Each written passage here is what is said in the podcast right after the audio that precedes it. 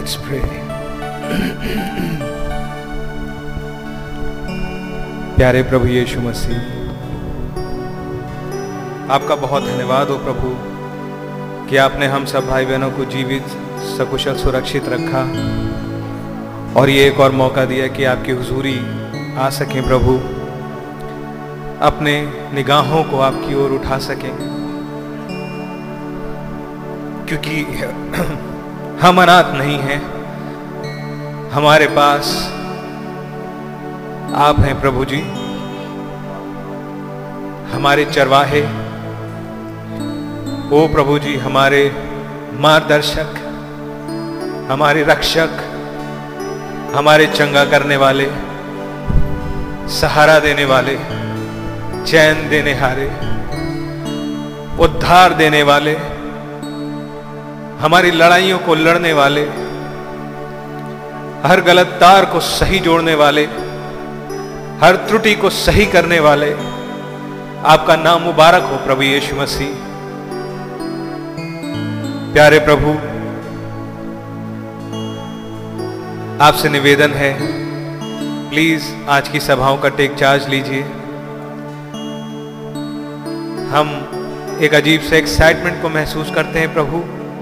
जब आपकी हुजूरी आते हैं, क्योंकि आप यहाँ मौजूद हैं, और हमें ये फजल मिल गया, ये ये महान अनुग्रह मिल गया कि हम आपके आगे अपने मुँह को दिखा सकें, प्रभु। आपका नाम मुबारक हो, हमारे हृदय धन्यवाद से भरे हुए हैं, क्योंकि आपने हमें चंगाइयाँ दी हैं। आपने हमें सहारा दिया है प्रभु। आपने हमारे को ले करके कैरी किया है प्रभु जी। हम आपका बहुत धन्यवाद देते हैं। वी नो लॉर्ड कि डेविल की गीदड़ भपकियाँ कोरी हैं। लेकिन आपका वचन एब्सोलूट है। आसमान और ज़मीन टल सकते हैं, लेकिन आपका वचन कभी नहीं टलता।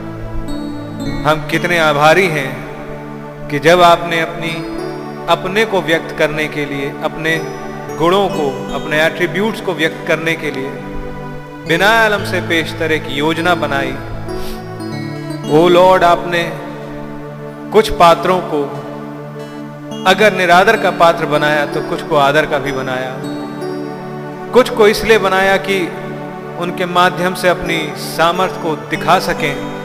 तो कुछ को इसलिए बनाया जिन में से आप अपनी सामर्थ्य को दिखा सके। हम आपके कितने आभारी हैं, कितने शुगुजार हैं प्रभु जी। आपका नाम मुबारक हो प्रभु। ओ खुदा, अपने हर एट्रीब्यूट का बेनिफिशरी आपने हमें बना दिया। हम इस लायक नहीं थे, हम इस फजल को कमा नहीं सकते थे। हमारे अंदर कोई अच्छाई भलाई नहीं पाई जाती थी। लेकिन फिर भी आपने तभी से हम पर अपनी निगाह लगाई। और हमसे प्यार किया प्रभु। ओ खुदावन जब हम पापी ही थे, आपने हमसे प्यार किया, क्योंकि सच ये है कि आप हमें तब से प्यार करते और जानते हैं, जब हम पाप को नहीं जानते थे। हम आपके हिस्से थे, हम आपके सिद्ध विचार थे। खुदावन आपका धन्यवाद हो कि इन विचारों के लिए आपने अपने किसी विचार की तरह दोबारा सोचना न चाहा। और पहले विश्वासी बने रहे। हो लॉर्ड, आपका नाम मुबारक हो। यह हमें ताकत देता है, हिम्मत देता है प्रभु जी आपका नाम मुबारक हो। ए मैन लॉर्ड आप विश्वास योग्य हैं। आप आमीन हैं प्रभु जी आप कभी नहीं बदलते प्रभु।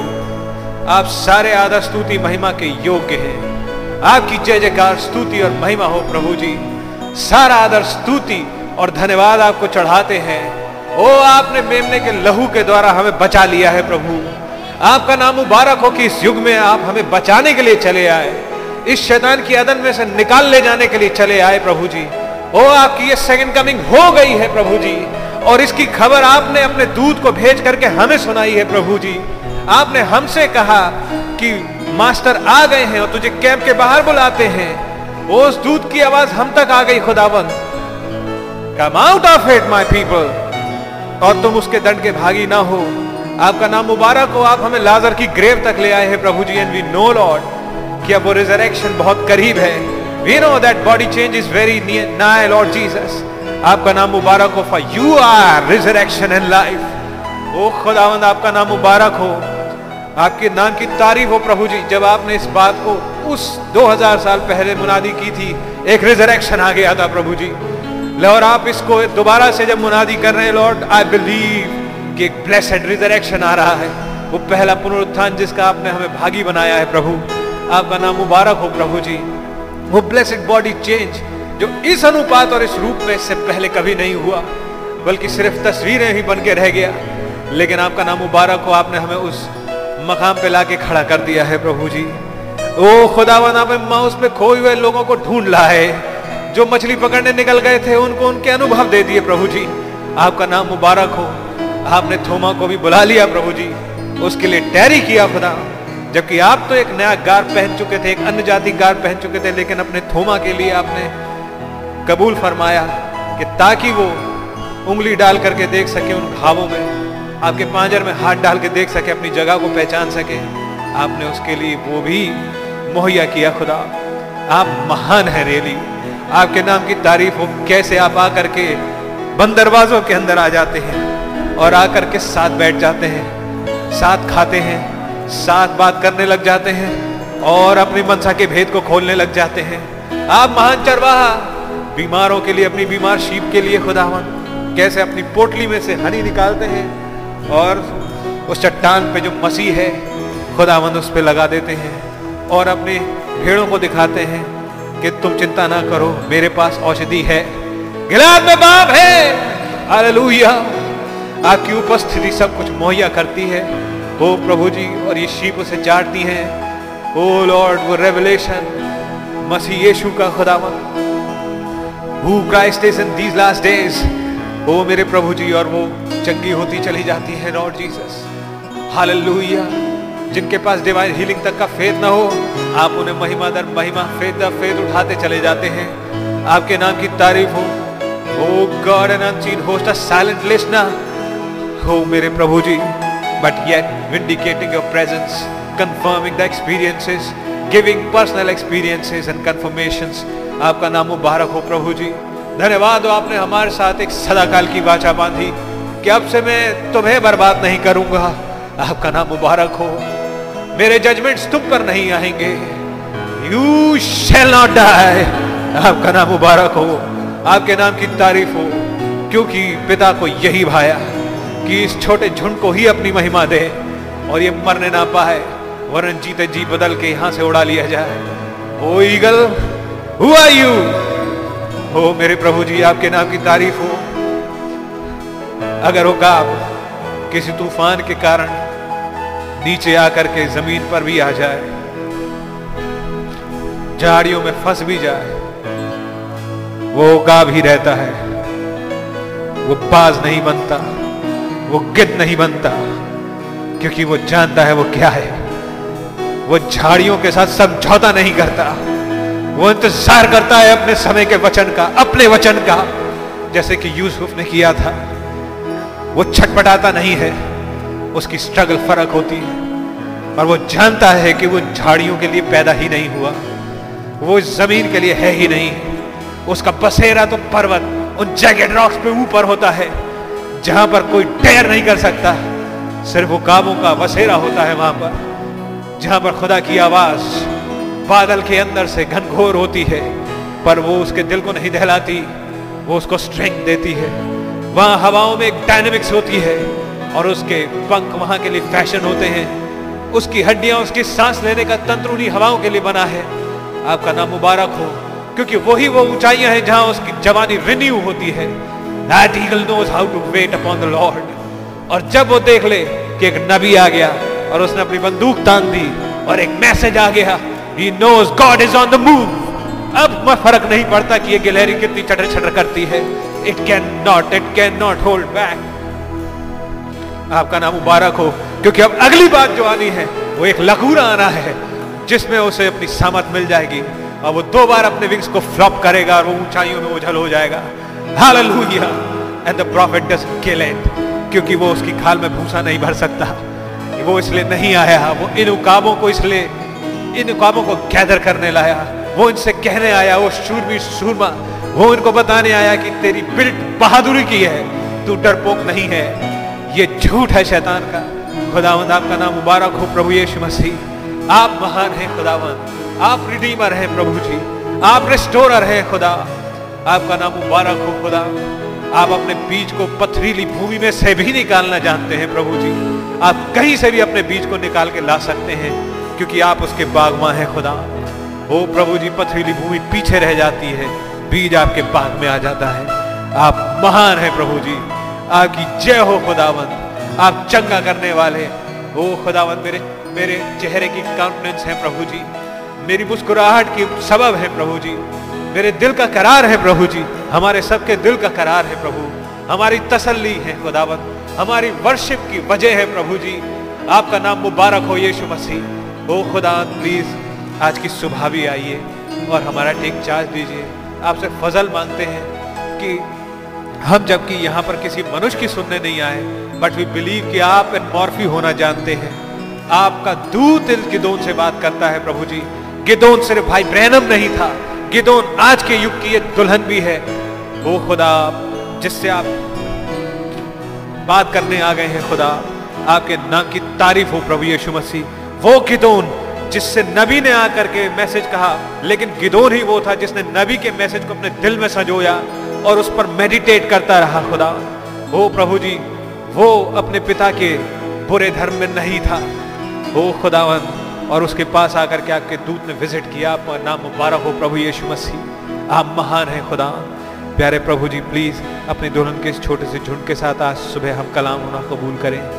हो खुदा we know we don't deserve it लेकिन हम आपके उद्धार के और आपकी चॉइस के जिसे आपने प्रकट किया है भरोसे आते हैं प्रभु।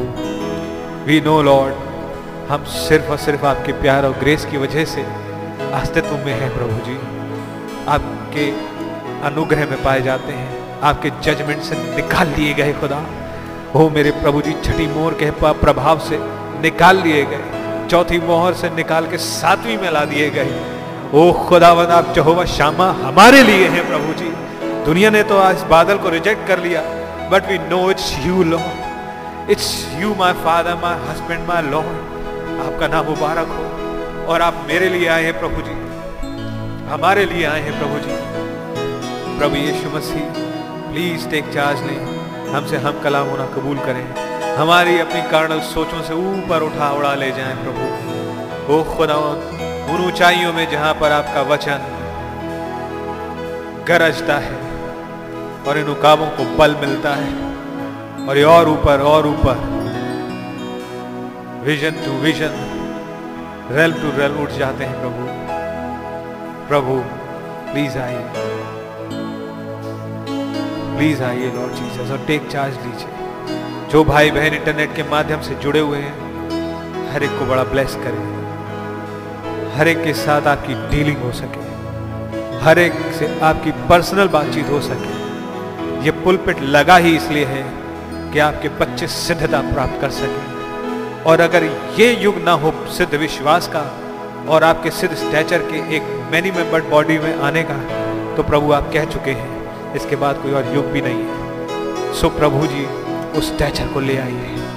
By your word lord Jesus oh lord Jesus by your presence oh lord we know जब आप हैं, जब आप मौजूद हैं सब कुछ संभव है। प्लीज़ आइए टेक चार्ज लीजिए शैतान का हर विचार यहाँ से जवाब पाके जाए। आपकी ओर से जवाब प्रभु जी। उसकी पोल खुले, उसकी बेइज्जती हो और उस, उसका असर और उसका प्रभाव काटा जाए। जैसे उस डव ने प्रभु जी उस जजमेंट वाले बादलों को काट दिया था और सूरज फिर से चमक उठा था। प्रभु जी प्लीज़ आइए। और ऐसा ही फिर से कर दीजिए, ताकि हम सब भाई बहन आपके विश्वास में उठ सके। अपने नहीं, आपके विश्वास में। प्रभु यीशु मसीह के नाम से मांगते हैं। आइए टेक चार्ज दीजिए, प्लीज़। ए मैन हालेलुया खुदा के नाम की तारीफ़ हो। आइए इसी गीत को गाते हैं जो भाई बजा रहे हैं। आओ, हम यहोवा के लिए ऊँचे स्वर से गाएँ। कैसे स्वर से गाएँ? कितनों के पास ऊँचा स्वर है? कितने लोगों के पास ऊँचा स्वर है भाई? मुझे के पास ऊँचा स्वर है? हालेलुया। खुदा के नाम की तारीफ़ हो। क्या खुदावंत के लिए सब कुछ संभव है? आमेन हालेलुया एक सौ बावन। आओ हम यहोवा के लिए ऊँचे स्वर से गाएँ और अपनी मुक्ति की चट्टान को जय जयकार करें। हाल आमेन आमेन आमेन आमेन जब वो भेड़ उस चट्टान में से चाटती है तो उसके मुँह में क्या लगता है? उस चट्टान में से उसका पोर्शन और ये उसे चंगा कर देती है। कभी मत भूलिएगा बारह बाई बीस का कमरा। वो बारह बाई बीस के कमरे का समय आज है, जब नबी जा चुका है। क्या बात सच है? जब एक और सेवकाई खड़ी है। ये महन और उसने कहा जब हमारा प्यारा भाई ब्रैनम जा चुका है आइए हम एक और क्या लगाएँ? Healing line this time it's a very different kind of a healing line amen hallelujah खुदा के नाम की तारीफ़ हो।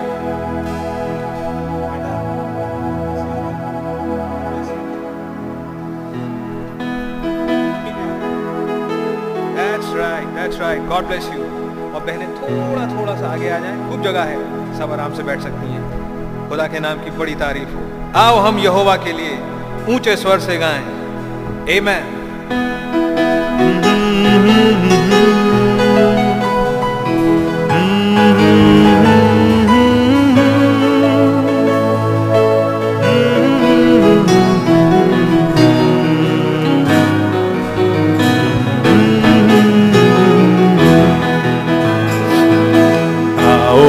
यहोवा के लिए। ऊँचे स्वर से गाएँ अपनी मुक्ति की चट्टान का जय जयकार करें। आओ हम यहोवा के लिए। ऊँचे स्वर से गाएँ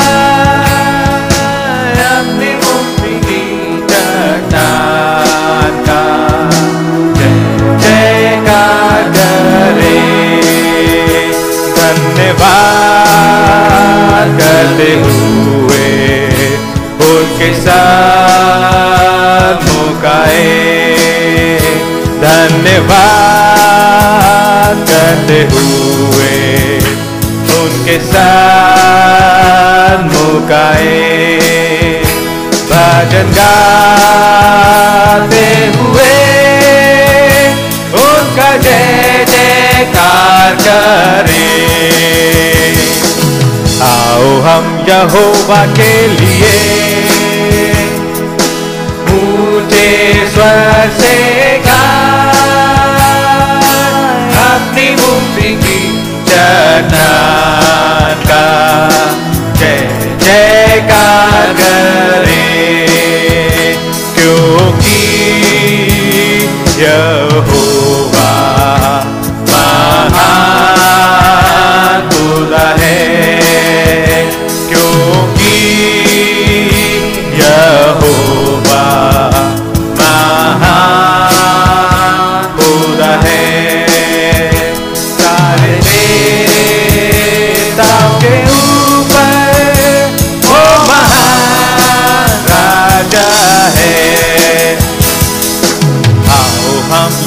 यहोवा के लिए।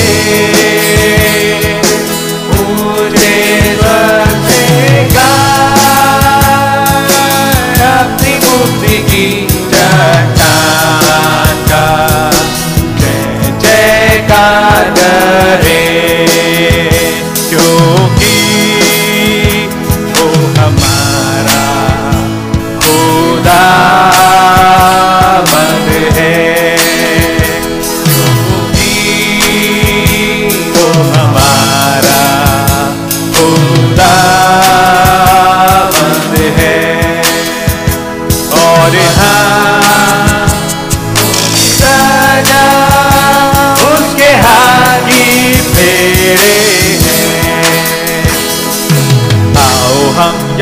यहोवा के लिए। मुझे बसेगा अपनी की चट्टान का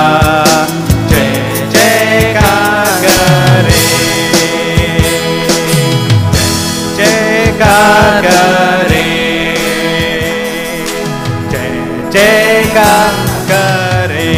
अंग्रेज़ी के सेक्शन में 375 praise the lord amen and brother sister आप यहोवा के भवन में आकर के आस पड़ोस में मत देखिए।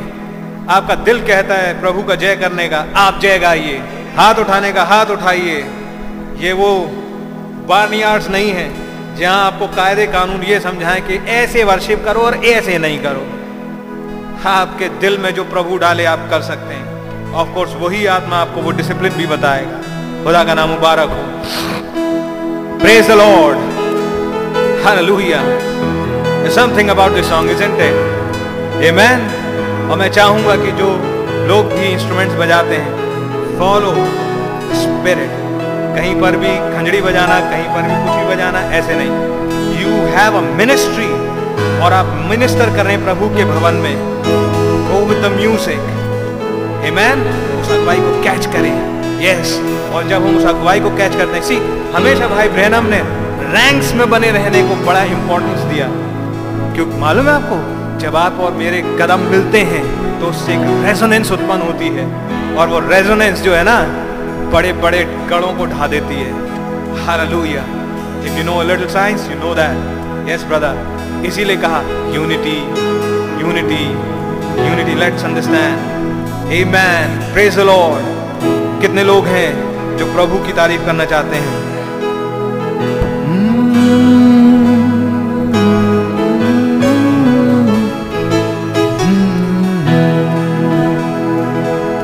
Praise the Lord.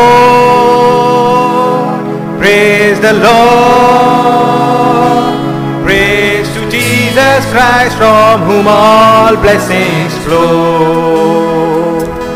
Praise the Lord. Praise the Lord. Praise to Jesus Christ from whom all blessings flow. Praise the Lord. Praise the Oh yes, that's right. Praise the Lord.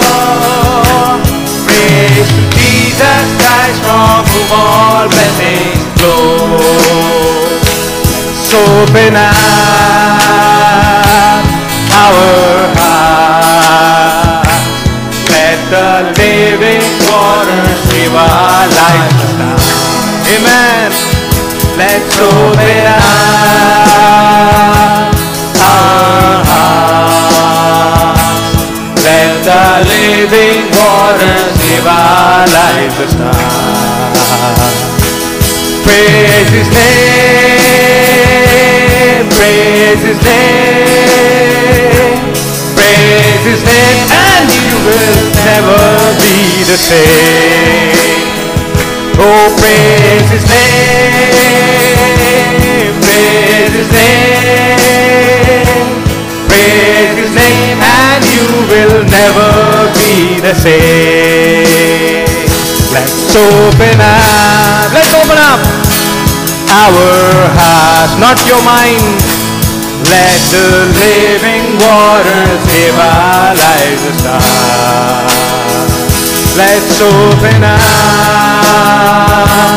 our hearts. Let the living waters give our lives a start.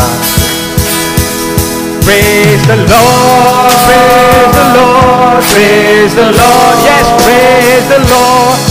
Praise to Jesus Christ from whom all blessings flow. Yes, praise the Lord, praise the Lord. Praise to Jesus Christ from whom all blessings flow. Let's open up our hearts.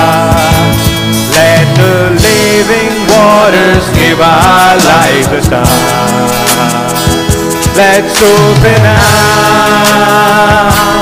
our heart. Let the living waters give our life a start. Praise His name, praise His name, never be the same. That's right, praise His name, praise His name, praise His name, praise His name, and you will never be the same. Let's open up our heart. Let the living water save our life a start. Oh yes, let's open up, amen, our heart. Let the living water save our life a start.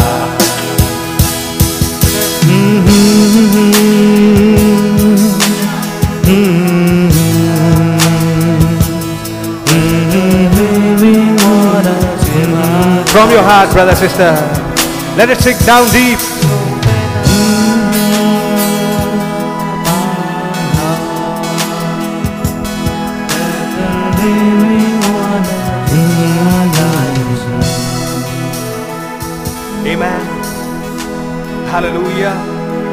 You, Lord Jesus. Hallelujah. Hallelujah. Hallelujah. Oh, hallelujah. खुदा के नाम की कैसी तारीफ़ हो hallelujah amen amen you know जब मैं Christian नहीं था और जब मैं देखता था ये गीत गाते गाते हालेलुया हालेलुया करने लगते हैं जैसे खो से जाते मुझे लगता था ये इमोशंस मोड़ते हैं ये इमोशन है, या फिर ये म्यूज़िक का कुछ असर है बहुत शुरू में जब मैं क्रिश्चियन नहीं था, जब मेरे पास कोई मसीही अनुभव नहीं था Now I understand. It's not just music. It's not just music. क्योंकि इस म्यूज़िक को अप्रिशिएट करने के लिए, इन वर्ड्स को अप्रिशिएट करने के लिए खुदाबंद जब कुछ करते हैं, जब अपनी उपस्थिति को दिखाते हैं ब्रदर यू फ़ील्ड वो अनुभव जब याद आते हैं यू फ़ील्ड और आप उनको लेकर के प्रभु के सामने आना चाहते हैं। You you want to come you want to say thank you lord isn't it नहीं मन करता है प्रभु का धन्यवाद देने का। तो चुप मत बैठा करो। धन्यवाद दो। आपको मालूम है, अगर मुँह से कुछ सुना जाए तो वो क्या होना चाहिए? धन्यवाद।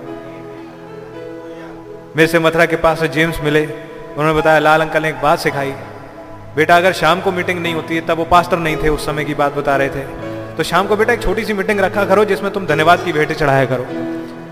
और वो लोग जब धन्यवाद की भेंटें चढ़ाने लगे ब्रदर वहाँ पर एंजेलिक विजिटेशन आए।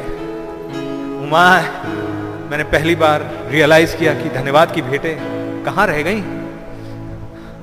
And then lord taught me say thank you Lord याद करो कुछ और कहो थैंक यू लॉर्ड याद करो कुछ और कहो थैंक यू लॉर्ड याद करो कुछ और कहो थैंक यू लॉर्ड याद करो कुछ और कहो थैंक यू लॉर्ड याद करो वो जो इसके पीछे छुपा है। ये कलीसिया जानती है। और कहो थैंक यू लॉर्ड याद करो उस चार्ट को और कहो थैंक यू लॉर्ड याद करो इस मंदिर को जो यहाँ है और कहो थैंक यू लॉर्ड एक एक आयत, वो जो आपके जीवन में पूरी हुई एक एक वो अनुभव। ब्रदर, आप कितनी बार भी उसे ला करके खुदा को धन्यवाद दो। खुदावन को पसंद आता है। Hallelujah. Hallelujah. Hallelujah. Hallelujah.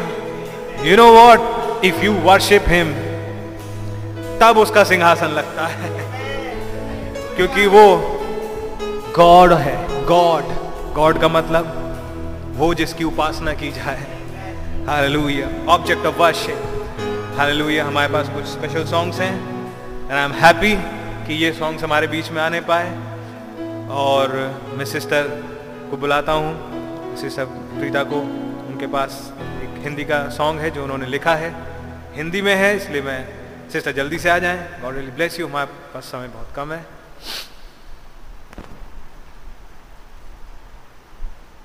और इसके बाद सिस्टर स्निग्धा अपनी गवाही और अपने ग्रुप के साथ तैयार रहें। एक्सक्यूज मी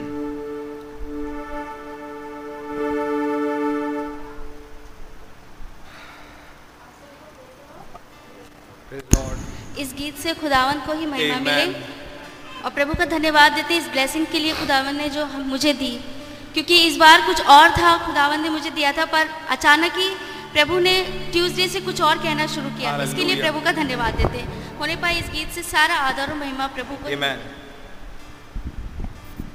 प्रकाशित वाक्य पाँच एक से पाँच। जो सिंहासन पर बैठा था मैंने उसके दाहिने हाथ में एक पुस्तक देखी। जो भीतर और बाहर लिखी हुई थी, वो सात मोहर लगाकर बंद की गई थी। फिर मैंने एक बलवंत सरदूत को देखा, जो ऊँचे शब्द से यह प्रचार करता था, उस पुस्तक को खोलने और उसकी मोहरें तोड़ने के योग्य कौन है? पर ना स्वर्ग में, ना पृथ्वी पर, ना पृथ्वी के नीचे, कोई उस पुस्तक को खोलने या उस पर दृष्टि डालने के योग निकला। तब मैं फूट फूट कर रोने लगा, क्योंकि उस पुस्तक को खोलने या उस पर दृष्टि डालने के योग्य कोई ना मिला। इस पर उन प्राचीनों में से एक ने मुझसे कहा मत रो। देख यहूदा के गोत्र का सिंह जो खुदा का मूल्य है उस पुस्तक को खोलने और उसकी मोहरें तोड़ने के लिए जयवंत हुआ है। Amen.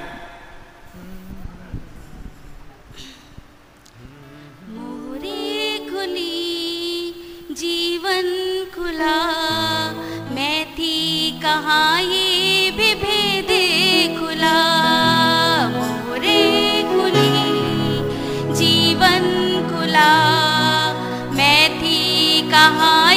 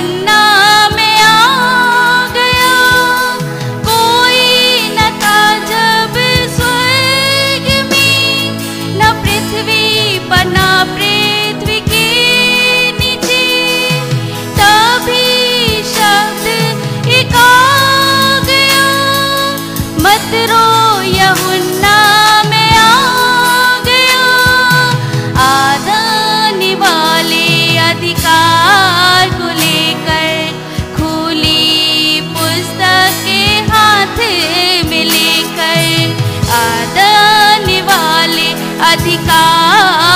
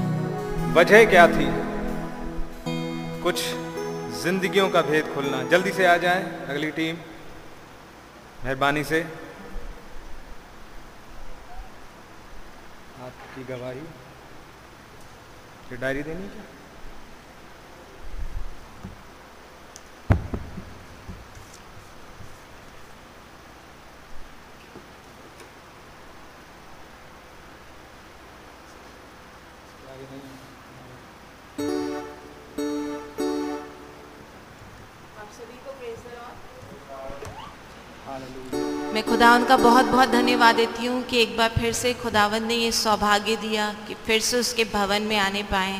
खुदा की वर्शिप और तारीफ़ करने पाते हैं। खुदा का नाम मुबारक हो। खुदा के प्यार के लिए मैं खुदा का बहुत शुक्र करती हूँ। मैं अपनी एक छोटी सी गवाही को आपके साथ शेयर करना चाहती हूँ जो खुदा आपने मुझसे की और ये दिखाया कि मैं उपस्थित हूँ कैसे उसकी प्रेजेंस मेरे साथ है। मैं खुदा का बहुत शुक्र करती हूँ। मैं अपने बच्चों से ऐसी बात कर रही थी छोटी से कुछ पूछ रही थी तो मैंने उससे बस ऐसे ही कहा। मैं उसको समझा रही थी लेकिन मैं विश्वास करती हूँ कि खुदा मुझे समझा रहे थे। मैंने कहा कि क्या अ, जब कोई पास में होता है अगर कोई दूर है तो तुम्हें कैसे समझ में आएगा कि वो हमसे क्या बात कर रहा है? और उसकी आवाज़ भी सुनाई नहीं देगी। लेकिन अगर कोई पास में आ गया पास में आके बैठकर आपको कुछ चीज़ इम्पोर्टेंट चीज़ समझा रहा है तो आपको समझ में आता है कि हाँ ये वाली बात है, ये ये बात है। मतलब उसका पास में रहना कितना ज़रूरी है। मैं खुदा का बहुत धन्यवाद देती हूँ, खुदा ने इस बात से मुझे समझाया कि कैसे खुदा आप यहाँ, वहाँ ही ऊपर कहीं और नहीं है, पर उसकी कमिंग हो चुकी है। वो हमारे अंदर हैं, वो हमसे बातचीत करते हैं, वो हमें चीज़ों को दिखाते और समझाते हैं। खुदा का नाम बहुत मुबारक हो इस बात के लिए। जबकि हम लोग झांसी से इलाहाबाद की तरफ़ लौट रहे थे और रास्ते में 100 किलोमीटर रह गया था इलाहाबाद और शाम को चार पाँच बजे के आसपास का समय हो रहा होगा। थोड़ा समय बचाने के लिए मैं इसको पढ़ देना चाहती हूँ। और मैं अपने दिल में ये सोचती जा रही थी कि कि कैसे खुद बाप ने एक बार मुझसे बातचीत की थी जब मैं यहाँ पर थी और शुरू शुरू में आए थे हम लोग यहाँ पर और मैं बहुत ज़्यादा व्याकुल थी और मैं छत पर गई थी ऊपर। और सोच रही थी कि क्या प्रभु मुझे भी एक और मौका मिल देंगे आप। तो खुदा ने बादलों में मुझे कुछ आकृति दिखाई थी। उस महायाजक को, उस मेमने को कैसे मुझसे बातचीत की थी और मुझे बहुत तसल्ली दी थी। और मैं रास्ते में ऐसे सोच रही थी कि क्या प्रभु आज भी आप मुझे, मुझसे कुछ बात करेंगे क्या साइंस देकर? और ऐसे ही अपने मन में आकृतियों को बना रही थी, ज़बरदस्ती वाली कि बादल में ऐसी आकृति बनती बन सकती है, ऐसी बन सकती है। लेकिन मैं खुदावन का बहुत धन्यवाद देती हूँ कि प्रभु तो अंदर ही हैं और बच्ची के मुँह से जब मैं उसको समझा रही थी तो एक बात निकली थी कि मम्मी, हमने संडे स्कूल में सुना था कि हमारी जो आवाज़ें हैं, उससे ज़्यादा जो हम बोलते हैं बातचीत, उससे ज़्यादा हमारे विचार खुदा के बहुत ज़ोर ज़ोर से वहाँ बचते हैं। खुदा का नाम बहुत मुबारक हो। इस बात से भी खुदा ने मुझे बहुत ब्लेस किया। और फिर जबकि ये बात तो मैं अपने मन में ही सोच रही थी, और जैसे ही हम लोग थोड़ा सा आगे आए, अचानक से वहाँ का सीन बदल गया और मैंने ऐसे बाहर देखा और देखा कि एक बड़ा सा रेनबो आया हुआ है। बादलों में। बादलों में एक रेनबो आया हुआ है। और मैं बोल बोलने लगी इन लोगों से कि, अरे देखो देखो रेनबो रेनबो और सब लोग ने उसे देखा और वो वहाँ था। और फिर जैसे ही गाड़ी रोककर हमने फ़ोटो खींचने की कोशिश की, वो चला गया।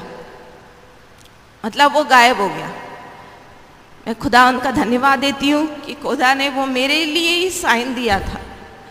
खुदा का बहुत शुक्र करती हूँ और जब रात में जब हम यहाँ आ गए थे और शायद थकान के मारे मुझे नींद नहीं आ पा रही थी, और मैं ऐसे बैठी थी घर में रात हो गई थी बहुत कितना टाइम हो रहा था मुझे नहीं मालूम लेकिन जब मैंने आ, सोचा कि चलो मैं कुछ पढ़ती हूँ देखती हूँ ये भी खुदा बाप ने ही मन में डाला कि देखो कि उस रेनबो का मतलब क्या था। मैं भैया थोड़ा सा कुछ पढ़ सकती हूँ इसमें से जो खुदा ने दिया। खुदा का बहुत धन्यवाद देती हूँ तब ये पैरा मुझ मुझे खुदा ने दिया। और उसमें सबसे पहले ये लिखा था God give an instinct instinct to know and to make a way of escape ये मैसेज का नाम है गॉड्स प्रोवाइडेड वे 53 का है। और पैरा नंबर 31 से खुदा ने मुझसे बातचीत करनी शुरू की। I thought O God looky there at the great eye of Jehovah setting yonder looking across the mountain there with his rainbow his covenant he will no more destroy it with water but fire next time Amen. ये क्या है fire next time तब न, मेरे मन में आया लेकिन नबी कहते हैं I could see revelation one where he was setting on his throne to look upon as jasper and sardis stone The first the last he that was which is and shall come and with a rainbow over his head a covenant made with his own blood to the people by grace would he save them Oh, something began to call Amen. out. I heard a noise over there, a lot of fussing and going on. और इसके बाद मैं आगे को पढ़ती गई क्योंकि तब मुझे वो वाली बात याद आई जब मैंने पिछली बारी खुदा आपने मुझसे बात की थी तो मैंने रखी थी। और भैया ने बोला था कि क्या सिस्टर आपने उसके आगे पढ़ा? तो मैंने बोला कि नहीं भैया, उसके आगे तो नहीं पढ़ पाई। भैया ने कहा था कि आप ज़रूर पढ़िएगा, वो टेस्ट वाला हिस्सा था। तो मुझे ये वाली बात आई कि इसके आगे भी पढ़ना चाहिए। और मैं उस हिस्से को पूरा पढ़ती गई पढ़ती गई। तब खुद आपने आगे को बातचीत करती, करना शुरू किया। और वो गिलहरी जो चैटर चैटर कर रही थी और वो बड़ा ईगल वाइट ईगल उकाब। उससे लेकर खुदा, आपने मुझसे बातें की, मैं खुदा उनका बहुत धन्यवाद देती हूँ। आप लोग पढ़िएगा मैसेज में, खुदा उनका नाम बहुत मुबारक हो, उनके इस तरीके से बात करते हुए। और जब ये पूरा सब कुछ मैं पढ़ रही थी, मैं बहुत सारा हिस्सा छोड़ के लास्ट पढ़ रही हूँ। And I believe all things नबी कह रहे हैं I believe all things work together work together for good to them that love God everything Amen. Everything you are here tonight क्योंकि मैं रात ही में बैठी थी. For some purpose Amen. You are here because God led you here और ये बात सच्ची थी. खुदा का नाम बहुत मुबारक हो। किस तरीके से वो अपने वचनों से हमसे बातचीत करते हैं। और इसीलिए हम ये वाला गीत भी गाना चाहते हैं कि पहले मैं इस गीत को समझ मैं सोचती थी कि हम कैसे गाएँ। हमारे साथ भी तो घटना चाहिए। लेकिन खुदा का नाम बहुत मुबारक हो कि खुदा ने ये गीत गाने का फजल दिया। खुदा का नाम ही बहुत मुबारक हो।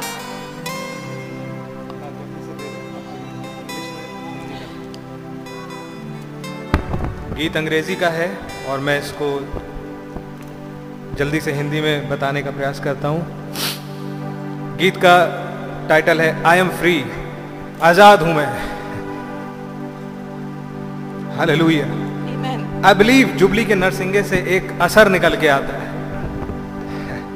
और कुछ होते हैं जिनके दिल से निकल पाता है। मैं आज़ाद हूँ। हालेलुया गीत कहता है कि मैं यीशु मसीह के द्वारा खत्म किए जा चुके काम पर अब विश्राम कर रहा हूँ आज। और सारी परिस्थितियाँ अब चली जाएँगी। लेकिन खुदा का वचन बना रहेगा कोई बीमारी नहीं, कोई अपराध बोध नहीं और ना ही कोई पाप। क्योंकि ये क्या लिखा तुमने? यू हैव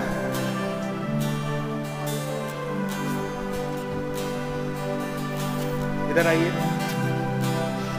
ये क्या लिखा है? Can have control on worry है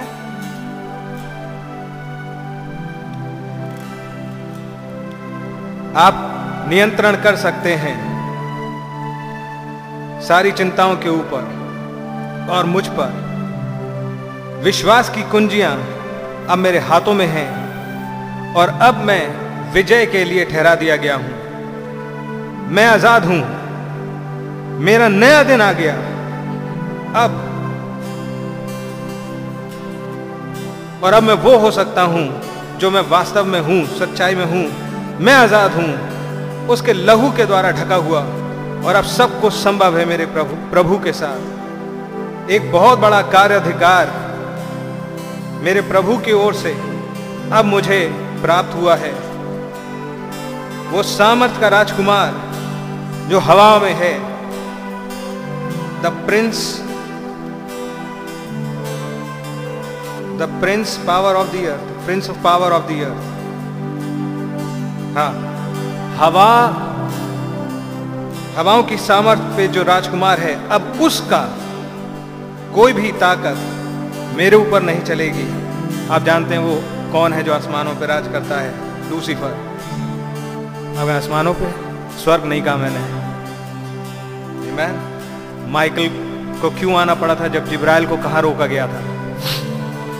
डैनियल की दुआओं को जवाब लाने के एक छोटे सृष्टिकर्ता के रूप में मैं और मैं अपने चारों तरफ़ के एटमॉस्फेयर को बदल सकता हूँ।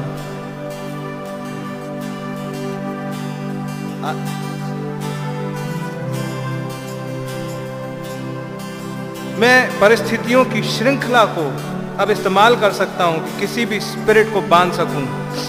मैं आज़ाद हूँ। मैं जानता हूँ कि यीशु मसीह वो आई एम मैं हूँ आज भी वही है।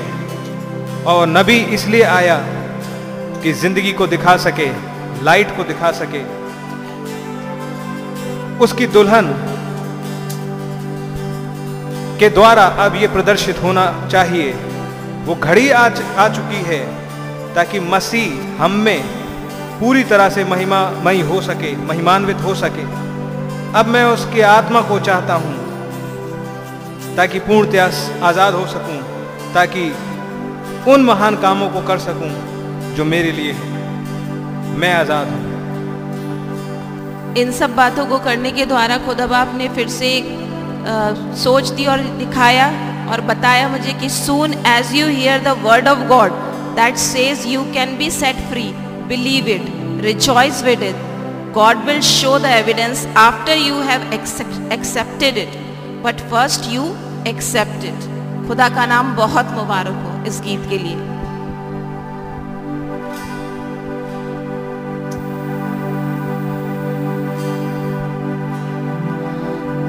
resting on the finished work of Jesus Christ today. all circumstances will be gone, the Word of God will still remain. No sickness, no guilt or sin can have control over me. The keys of faith are in my hands, and I am bound for victory.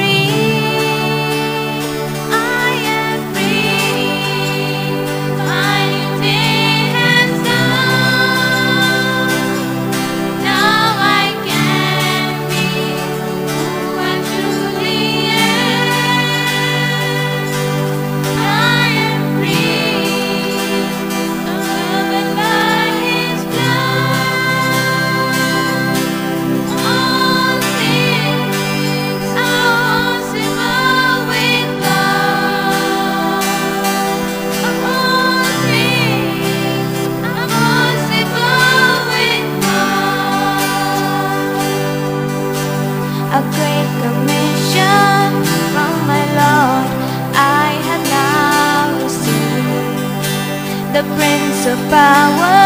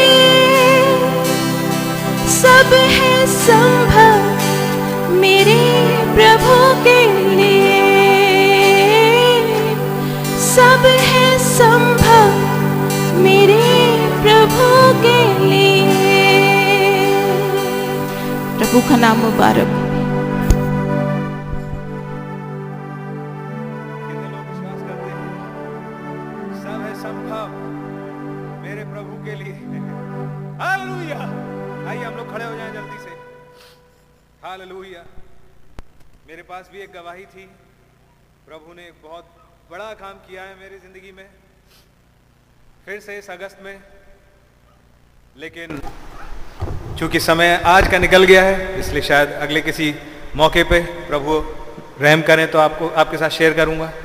खुदा के नाम की तारीफ़ हो। बस इतना बोल दूँगा अभी कि लगभग चार महीने से एक बीमारी ने पीछा पकड़ रखा था, लेकिन खुदावन ने कल बोल दिया इट्स गॉन और खुदा ने बोल दिया इट्स गॉन हालेलुया मेरे पास वही खुदा है, हमारे पास वही खुदा है। बोल के फिर से कामों को करता है। हालेलुया। हम सिम्टम्स के मोहताज नहीं हैं। हमें खुदा के वचन का इंतज़ार होता है। हालेलुया। हालेलुया। और जब खुदा का वचन आ जाए तो सिम्टम्स और लोग चाहे कुछ भी कहते रहे doesn't matter what God said is final खुदा का नाम मुबारक हो। हालेलुया। बस इस तरह एक दूसरे को दुआओं में उठाते रहिए। Never ever lose faith in your brother sisters हो सकता है वो किसी डीप वाटर्स में से जा रहा हो और उसकी ज़िंदगी में खुदा कुछ लिख रहे हैं। बट हिल कम अप हो सकता है आपकी दुआ कुछ काम आ जाए। हालेलुया खुदा के नाम की बड़ी तारीफ़ हो। वो आइए अपने हाथों को उठाएँ अपने प्रभु की ओर। गोes down, only believe only believe, all things are possible our national anthem, all things are possible इस युग की मुनादी ऑल थिंग्स आर possible इस बादल की मुनादी all things are possible. Your rapture is possible. Your body change is possible. Hallelujah. खुदा के नाम की तारीफ़ हो ये पॉसिबल है कि इस युग में कुछ लोग ना मरें और जीते जी बदल जाएँ क्योंकि ऐसा खुदा का वचन कहता है Amen.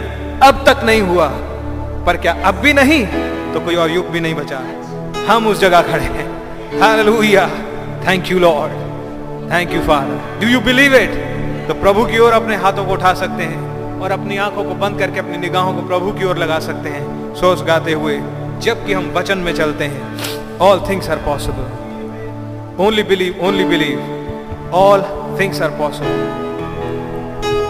from your heart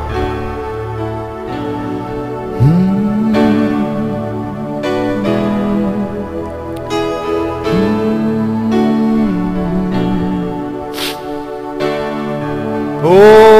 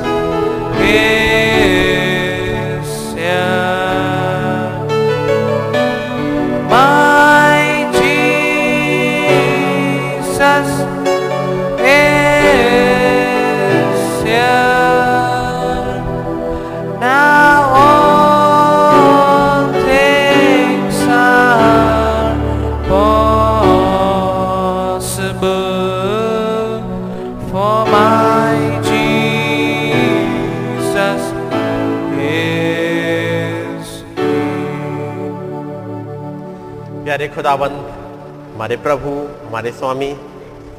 एक बार फिर से हम आपका धन्यवाद करते हैं आपके महान अनुग्रह के लिए। प्रभु, आपने अपनी दया, अपना अनुग्रह हम पर बनाए रखा है। आपने ये मौका दिया एक बार फिर से प्रभु आपके पास आ सके सुबह के समय, ताकि आपकी बातों को सुन सके और समझ सके। अपनी निगाहों को खुदाबंद हम आपकी तरफ़ ही उठाते हैं। हो प्रभु, हमारी आँखों में एक ज्योति आने दें। जो आपको उस अनसीन में देख सके। प्रभु हमारी मदद करे ताकि हम इस आयाम से उठ सकें। उस आयाम में जहाँ पर आप बातचीत करते हैं, आपकी आवाज़ सुनाई देती है। वो खुदाबंद, हमारा कंट्रोल आप अपने हाथों में ले। हम में से हर एक के साथ हो, जो भाई बहन यहाँ पर उपस्थित थे और जो हम लोग साथ इंटरनेट के साथ सुन रहे हैं प्रभु। हम सब आपकी सुनने के लिए आए हैं प्रभु। किसी इंसान की सुनने के लिए नहीं इसलिए प्रभु हम इन बचनों में से पढ़ते हैं जो आपने हमारे लिए रखे हैं। हमारी मदद करें प्रभु। आपका वचन, आपकी बातें हमारी सोल में उतर जाएँ। आपकी बातें हमारी ज़िंदगी का हिस्सा बन जाए प्रभु। हमारे लिए मोहरे खुल जाएँ ताकि प्रभु हम अपनी प्लेसिंग को पहचान सकें। आपका नाम जलाल पाए। प्रभु, आज की मीटिंग का कंट्रोल आप अपने हाथों में लें और हमें गाइड करें। हमारे विचारों को भटकने से रोकें। प्रभु यीशु मसीह के नाम में मांगते हैं। आमीन। जब हम लोग खड़े हुए हैं, खुदावंत के वचन से निकालेंगे। जो हम, जो हिस्सा हम लोग पिछले दोनों से पढ़ रहे हैं न्यायों और इसका छठा अध्याय।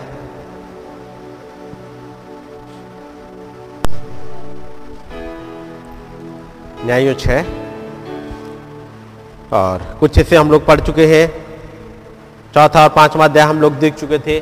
पिछले दिनों में हमने पहला, दूसरा अध्याय देखा था। छठा अध्याय के कुछ हिस्से को हम देख चुके हैं। आप थोड़ा सा और आगे बढ़ना चाहेंगे। ग्यारहवीं आय से। फिर यहोवा का दूत आकर उस बांज वृक्ष के तले बैठ गया, जो ओपरा में एबी एजरी उवास का था। और उसका पितृ गिदोन एक दास के रस के कुंड में गेहूँ इसलिए झाड़ रहा था कि उसे मिध्यानु से छिपा रखे।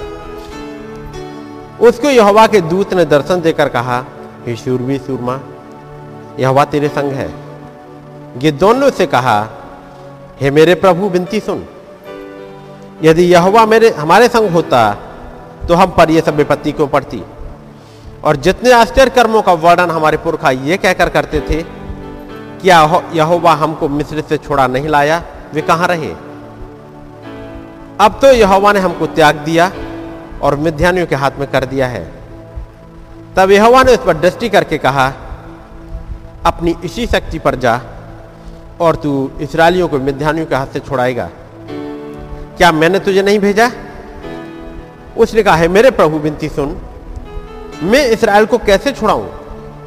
देख, मेरा कुल मनुष्य के मनुष्य में सबसे कंगाल है फिर मैं अपने पिता के घराने में सबसे छोटा हूँ। यहोवा ने उसे कहा, निश्चय, मैं तेरे संग रहूँगा। इसलिए तू मिध्यानियों को ऐसा मार लेगा जैसा एक मनुष्य को। जिस दोनों से कहा, यदि तेरा अनुग्रह मुझ पर हो तो मुझे इसका कोई चिन्ह दिखा कि तू ही मुझसे बातें कर रहा है। जब तक मैं तेरे पास फिर आकर अपनी भेंट निकालकर तेरे सामने ना रखूँ तब तक तू यहाँ से ना जा। उसने कहा, मैं तेरे लौटने तक ठहरा रहूँगा। दुआ करेंगे? प्यारे खुदावंद प्रभु यीशु मसीह, जबकि हम आपके पास आए हैं प्रभु, हमने आपके वचनों को पढ़ा है। प्रभु, हमारी मदद करे ताकि हम इन बातों को समझ सकें। हो खुदावन ये बातें दे प्रभु, हम अपना आमीन कॉर्नर बना सकें, अपना हेलोया एवेन्यू बनाने पाए। ताकि आप वहाँ से गुजरे और हमसे बातचीत कर सकें। आपकी प्रेजेंस आपका मूवमेंट हमारी समझ में आ सके। जब आप हमसे बातचीत करें, हमारे पास आकर के जब आप फुसफुसाएँ, प्रभु हम उसे सुन सकें। हमारी विनती को उसने कबूल करें। प्रभु यीशु मसीह के नाम में आमीन। सब लोग बैठ जाएँगे। खुदावंत का नाम मुबारक हो? एक बार फिर से जबकि खुदावंत ने मौका दिया, ताकि इस सुबह के समय हम लोग यहाँ इकट्ठे हो सकें, अपने प्रभु की बातों को सुन सकें।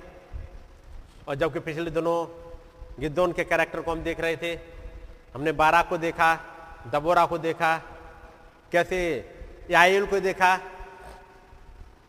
और अब फिर से हम गिद्धोन की तरफ़ है। ग्यारहवीं आय से। फिर यहोवा का दूत आकर उस बांझ वृक्ष के तले बैठ गया, जो ओपरा में एबियाजेरी उवास का था। और उसका पुत्र गिद्दौन एक दाखरस के कुंड में गेहूँ इसलिए झाड़ रहा था कि उसे मिध्यानियों से छिपा रखे। पिछले दिनों हमने पढ़ा था कि जब इसराइलियों ने गुनाह किया, वो किया जो खुदावंत की नज़र में ठीक नहीं है, जैसे छठा अध्याय और उसकी पहली आयत में लिखा है क्या हुआ? छठा अध्याय उसकी पहली आयत में है। तब इसराइलियों ने यहोवा की दृष्टि में बुरा किया। इससे पहले बाराक आ चुका है, दबोरा आ चुकी है इसराइली गुलामी से छूट गए हैं। लेकिन ये जैसे ही चालीस साल गुजरने वाले हैं, ये इसराइली फिर से फिर गए।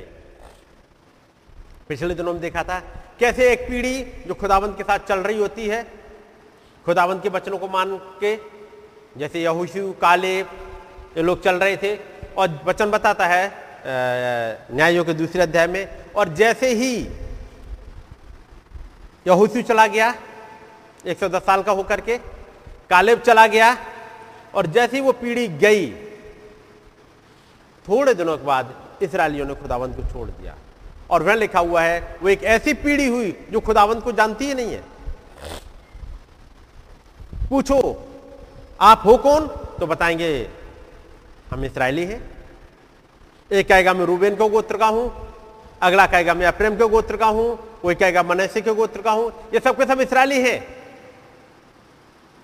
पूछो, तुम्हारे पास खुदा कौन है? तो उनके पास यहोवा के बारे में बहुत ज़्यादा बातचीत नहीं होती है। वचन में आपने पढ़ा होगा दूसरा अध्याय यहाँ लिखा हुआ है, दूसरा अध्याय उसकी दसवीं आयत में। और उस पीढ़ी के सब लोग भी अपने अपने पितरों में मिल गए। तब उसके बाद जो दूसरी पीढ़ी हुई, उसके लोग ना तो यहोवा को जानते थे और ना उस काम को जो उसने इसराइल के लिए किया था। ना तो यहोवा को जानते थे और ना उस काम को जो यहोवा ने किया था। थोड़े दिन गुजरे हैं, वो पीढ़ी भूल गई।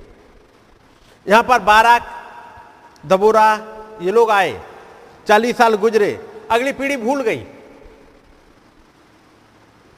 2000 साल पहले यीशु मसीह आए कलवरी पर अपनी जान दी, लोगों को छुड़ाया, बीमारी से छुड़ाया, गुनाहों से छुड़ाया, गुनाह माफ़ करे, मुर्दों को ज़िंदा किया और उद्धार के लिए छुटकारे के लिए उन्होंने प्राइस पे कर दिया।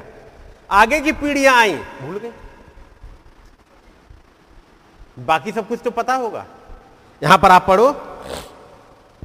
वो इसराइली बाल की पूजा कर रहे हैं असेरा की पूजा कर रहे हैं।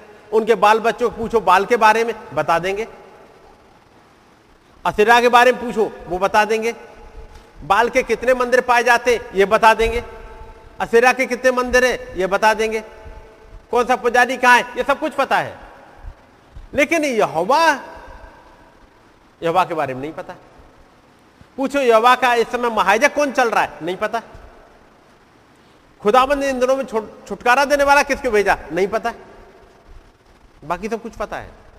और जब यहाँ पर हम पढ़ रहे हैं कि इसराइलियों ने वो किया जो युवा की दृष्टि में बुरा है। और तब मिध्यानियों ने उन्हें अपने बस में कर लिया। सात साल तक गुलाम रखा मिध्यानी इसराइलियों पर प्रबल हो गए और मिध्यानियों को डर के मारे इसराइलियों ने पहाड़ों के गहरे खड्डों और गुफाओं और किलों को अपने निवास बना लिए। अपना निवास स्थान कहाँ बनाया? क्या पहाड़ रहने की जगह है? क्या खुदावंद ने पहाड़ों के गड्ढे दिए के गड्ढों में जाकर के रहो? पहाड़ों के गड्ढे नहीं दिए कि जाकर के रहे? लेकिन रह गड्ढों में रहे। इन्हें चिंता गड्ढों की ज़्यादा है। बजाय अपने घर की चिंता हो, जो खुदावंद ने प्रोवाइडेड प्लेस दिया है, उसकी चिंता हो खुदावंद के भवन की चिंता हो, किस बात की चिंता है? गड्ढों की ज़्यादा चिंता है। आज क्रिश्चियन को पूछो, उसे क्या की चिंता है? यदि उसे वचन बताया जाए, सही वाला। तो उसे मालूम किस बात की चिंता है वो तो ठीक है, लेकिन कल को कुछ हो गया। कुछ हो गया का मतलब? कल को मर खप गए। तो कवर कौन देगा? क्या आपके पास कवर है? आपके पास कब्रिस्तान तो है नहीं। कब्रिस्तान तो CNI Methodist Pentecostal Presbyterian seventh Adventist Catholic के पास है। कल को कुछ हो गया। और हमारा खुदावंत किस लिए आया? उस कबर से निकाल लाए। लेकिन लोगों की चिंता क्या है? इन इसराइलियों की चिंता उनका ढूंढ ज़्यादा है। और ऐसा ही एक जन है जो गड्ढे में अपने गेहूँ को झाड़ रहा है। गड्ढा तो था दाखरस का। यहाँ से दाखरस निकलती होती। लेकिन वहाँ गड्ढा में दाखरस नहीं निकल रही है। अब गड्ढे में छिपा हुआ है और अपने गेहूँ को झाड़ रहा है। वचन बताता है जब इन्होंने इसराइलियों ने खुदावंत की दुहाई दी खुदावंत ने एक प्रॉफिट भेज दिया। आपने पढ़ा था? सातवीं आयत। जब इजरायलियों ने मिधानियों के कारण यहोवा की दुहाई दी तब यहोवा ने इजरायलियों के पास एक नबी भेजा। जैसे ही इन मिध्यानियों के कारण इसराइलियों ने खुदावन की दुहाई दी खुदावन ने एक प्रॉफिट भेज दिया। जब जब लोगों ने खुदावन की दुहाई दी उनके पास प्रॉफिट आ गया। जब इसराइली गुलामी में थे वहाँ उन्होंने दुहाई दी मूसा आ गया। यहाँ पर दुहाई दी एक नबी आ गया। अगली दुहाई में ईशाया मिलेगा। एक जगह दुहाई देंगे उनको आ, एलिया मिलेगा। आप पढ़ोगे एलिया का कोई ज़िक्र है नहीं कहाँ से आया? लेकिन जब देखा अहाब ने और ईजाबेल ने खुदाबंद के लोगों को मारना स्टार्ट कर दिया और जब जो रियल लोग थे, जैसे कहा जाए खुदाबंद के वचन के साथ चलते थे, जब अहाब ने ईजाबेल ने मारना स्टार्ट किया, लोग बुलाएँगे खुदाबंद ने एलिया को भेज दिया। एलिया मशीन पे आ गया। यह ज़रूरी नहीं है कि यह पता करो कि एलिया कहाँ से आया, किसका बेटा था आप पूरी बाइबल ढूंढो, मिलेगा ही नहीं। इतना मिल जाएगा, वो तीसवीं एलिया है। वो आया कुछ दिनों काम किया, अचानक से सीन पे अपियर होता है। वो जाता है राजा हाब के पास में और जाके बोल देता है कि जब तक मैं ना कहूँ, तब तक ना आकाश से ओस गिरेगी और ना मेह बरसेगा। और क्या कि चला गया। अपना एड्रेस बताने में बहुत ज़्यादा इंटरेस्टेड है नहीं वो। कि मैं कौन हूँ, मेरा नाम क्या है, ये कुछ नहीं बताया उसने। ये वचन में लिखा है कि वो एलिया आ गया लेकिन वो अपना नाम नहीं आके आपको परिचय देता है देख, मैं एलिया हूँ। वो कहता है, मैं खुदावंद खुदा के सामने उपस्थित रहता हूँ। बस, ये पहचान है उसकी, मैं खुदावंद खुदा के सामने उपस्थित रहता हूँ और जब तक मैं ना कहूँगा, तब तक मैं नहीं बसेगा अहाब के दरबारी कहेंगे, वो ये कहेंगे, बताओ, ये एलिया? इसे कोई पूछता है जब तक ये नहीं कहेगा, तब तक बारिश नहीं होगी। जैसे आसमान इसके कंट्रोल में हो, ये तो ये अपने आप को जाने क्या समझ लिए। एलिया कह के चला गया। और आप देखिएगा, अगले साढ़े तीन साल तक बारिश नहीं हुई, मैं नहीं बरसा। यहाँ पर लोगों ने पुकारा, साथ में आए। जब इसराइलियों ने मिध्यानियों के कारण यहोवा की दुआई दी, तब यहोवा ने इसराइलियों के पास एक नबी भेजा। और नबी ने आकर के कुछ बात बताना स्टार्ट किया, जो पिछले दिनों हम देख चुके थे। नबी ने आके बताया, जब खुदावन तुम्हें गुलामी से निकाल के लाया, कौन सी वाली गुलामी से? जो मिस्र की गुलामी थी, जिससे तुम कितना ही ताकत लगाते हो तुम नहीं निकल सकते थे। क्योंकि इसराइली गुलामी से निकल के आए हैं। यदि पॉलिस से पूछो तो बात बताएँगे, एक और गुलामी। एक गुलामी थी जो मिस्र की थी, और एक गुलामी थी जो कि गुनाह की थी। और खुदाबंद ने मूसा सरीखा एक जन को भेजा, जिसका नाम यीशु मसीह था। वो तुम्हें गुनाहों की गुलामी से निकाल के लाया। तो फिर हमारे युग में आएगा प्रॉफिट, वो कौन सी गुलामी बताएगा? एक और गुलामी है, और वो है इस दुनिया की इस डिनोमिनेशन की इस दुनिया के वर्ल्ड की। ये डिनोमिनेशन का मतलब केवल सी N I C S I नहीं है। ये डिनोमिनेशन जो आप अपना बना लेते हो आपका अपना डिनोमिनेशन अपनी सोच में बना के रखते हो। ये डिनोमिनेशन मालूम बनता कैसे है? डिनोमिनेशन के साथ में एक वर्ड और पड़ा होगा एक आ, शब्द सुना होगा जिसे कहते हैं डिनोमिनेटर डिनोमिनेटर डिनोमिनेटर का मतलब क्या होता है? जी? सिस्टर कुछ बता रही है? डिनोमिनेटर जैसे आपने देखा होगा, जब कुछ लिखा जाए, मैं यहाँ पर यहाँ पर शायद कोई है ही नहीं। मैं लिख देता हूँ, बन। ये बन है। ये पूरा एक हिस्सा है। पूरा एक हिस्सा है। अब इसके नीचे लिख दूँ मैं टेन इसे क्या कहेंगे? नोमिनेटर पूर्ण। इसे क्या कहेंगे? डिनोमिनेटर ये डिनोमिनेटर करता क्या है? यदि ये एक मान लो, इतना बड़ा हिस्सा है, ये इतना बड़ा हिस्सा है तो ये क्या करेगा डिनोमिनेटर? इसको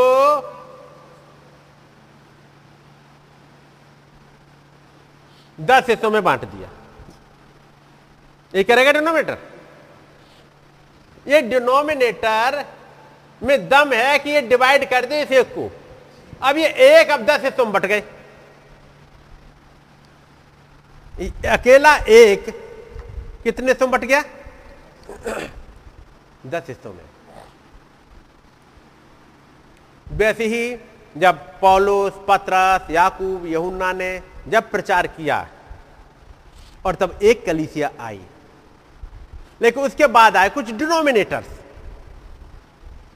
आओ एक डिनोमिनेटर में बाइबल में आपको दिखाऊँ, जो मुझे मिल गया एक डिनोमिनेटर, और उससे आप फिर बाकी सारे डिनोमिनेटर समझ जाओगे। पहला राजा?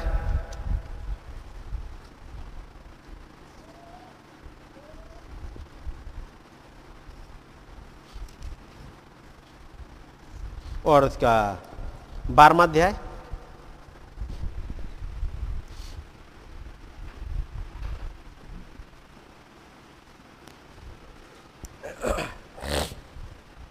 मिल गया आपको?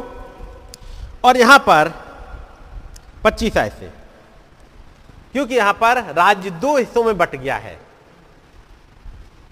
दो हिस्से में सुलेमान का बेटा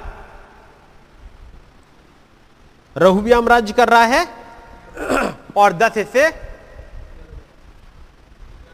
यारोबाम बात कर रहा है। ठीक है नहीं? मैं, मान लो यहाँ पे मैं कर दू बारह। ये कर दे रहा हूँ बारह। ठीक है नहीं? एक के बारह। तो मैं दो और जोड़ दे रहा हूँ। एक इधर जोड़ दिया और एक और इधर जोड़ दिया। ठीक है नहीं?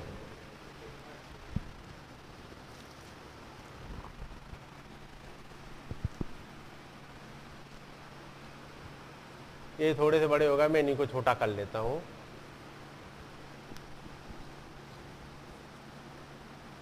बारह हो गए होंगे। एक, दो, तीन, चार, पाँच छ सात, आठ, नौ, दस, ग्यारह और एक, बारह। ये हो गए बारह। पहले सुलेमान के दाऊद के समय में ये पूरा राज एक के हाथ में था। पूरा इतना। पूरा इसराइल एक साथ चलता था। इनके पास एक खुदा था। इन सबके पास एक ही खुदा था और वो खुदा यहोवा। उसके बाद अब सुलेमान आया, एक खुदा बना रहा और ये सारे इसराइल मिलके एक ही खुदाबंद की वर्शिप करते रहे। अब उसके बाद आया, सुलेमान का बेटा रहुब्याम, इसके समय में अब दो हिस्सों में बट गया। अब ये राज्य बट गया। ये ये अलग हो गया और ये अलग हो गया। दो हिस्से अलग, यहाँ से ये ये। इतना हिस्सा अलग हो गया और इतना हिस्सा अलग हो गया। इन सब का खुदा एक ही अभी। ये दो हिस्सों में ज़रूर बटे, लेकिन अभी खुदा एक ही है। लेकिन जैसे ये अब बटे अलग अलग सोच फ़र्क आएगी? पच्चीस ऐसे पढ़ रहा हूँ। तब यारोबाम एप्रेम के पहाड़ी देश में, पहाड़ी देश के सकेम नगर को दृढ़ करके उसमें रहने लगा। फिर वहाँ से निकलकर पनुएल को भी दृढ़ किया। तब यारोबाम सोचने लगा, अब राज्य दाऊद के घराने का हो जाएगा। यदि प्रजा के लोग यरूशलेम में बलि करने को जाएँ तो उनका मन अपने स्वामी यहूदा के राजा रहुब्याम की ओर फिर जाएगा। भले ये दो राज्य अलग अलग हो जाएँ, लेकिन यदि इन दोनों का खुदा एक ही है तो फिर से राज्य एक हो सकता है।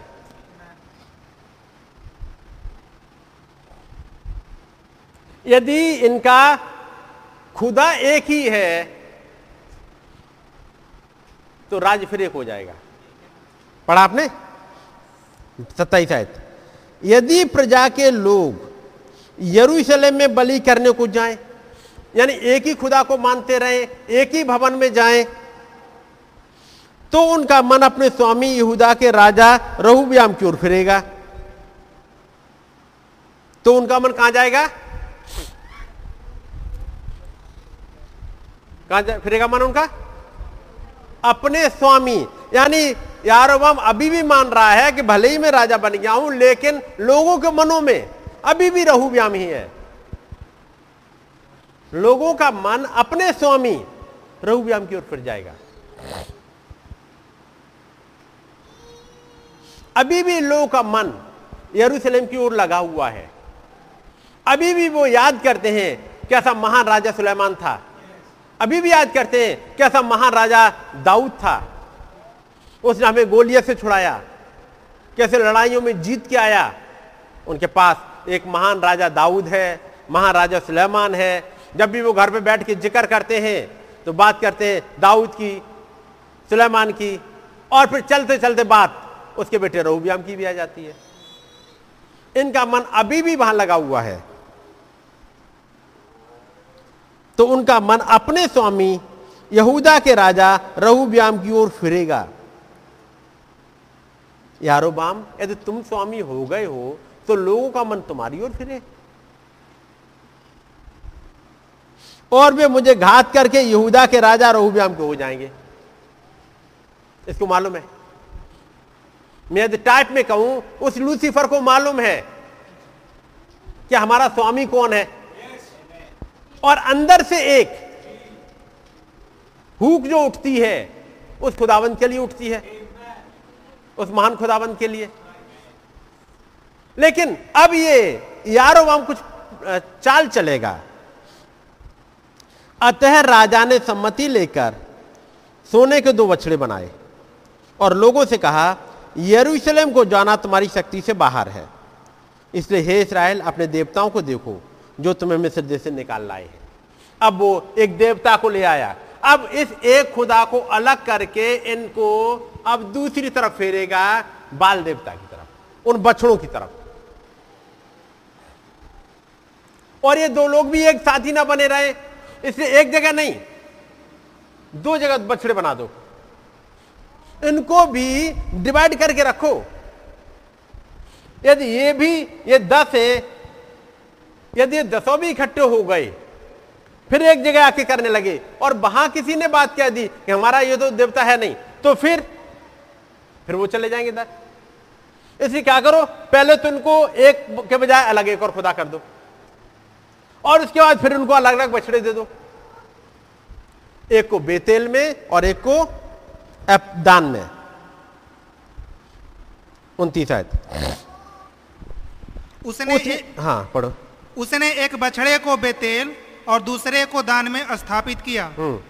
और यह बात पाप का कारण हुई। हम्म क्योंकि लोग उसमें से एक के सामने दंडवत करने को दान तक जाने लगे। हम्म। और उसने ऊँचे स्थानों के भवन बनाए और सब प्रकार के लोगों में से जो लेवी वंशी ना थे याजक ठहराए। और उसके बाद क्या किया? अभी यहीं तक सीमित नहीं रहा। अब उसने ऊँचे स्थानों के भवन बना दिए। अब जगह जगह जगह भवन बना दिए। अभी पहले एक खुदावन से अलग किया, फिर इनके लिए दो बछड़े बना दिए अलग अलग अब इन बछड़ों के लिए भी अलग अलग भवन बना देंगे। आपको पूरी सहूलियत देंगे, बहुत दूर ना जाना पड़े। वहीं पास पास में आप जाओ, क्योंकि अल- यदि आप एक जगह इकट्ठे हो गए, और कहीं कुछ समझ में आ गई, अब मान लो यहीं पे आ रहे हो, यहाँ पर तो वर्शिप कर रहे हैं, यहोवा की। वो बात कर रहे हैं राजा दाऊद की, वो बात करेंगे इब्राहिम की। क्योंकि इब्राहिम का लेना देना इस खुदाबंद से है। इब्राहिम का लेना देना यहाँ नहीं है। तो इनकी किताबों में इब्राहिम का ज़िक्र नहीं आएगा, इब्राहिम की वर्शिप का। यहाँ नहीं आएगा, बेतेल की बेदी बनी जो याकूब ने बनाई थी, उसका ज़िक्र नहीं आएगा।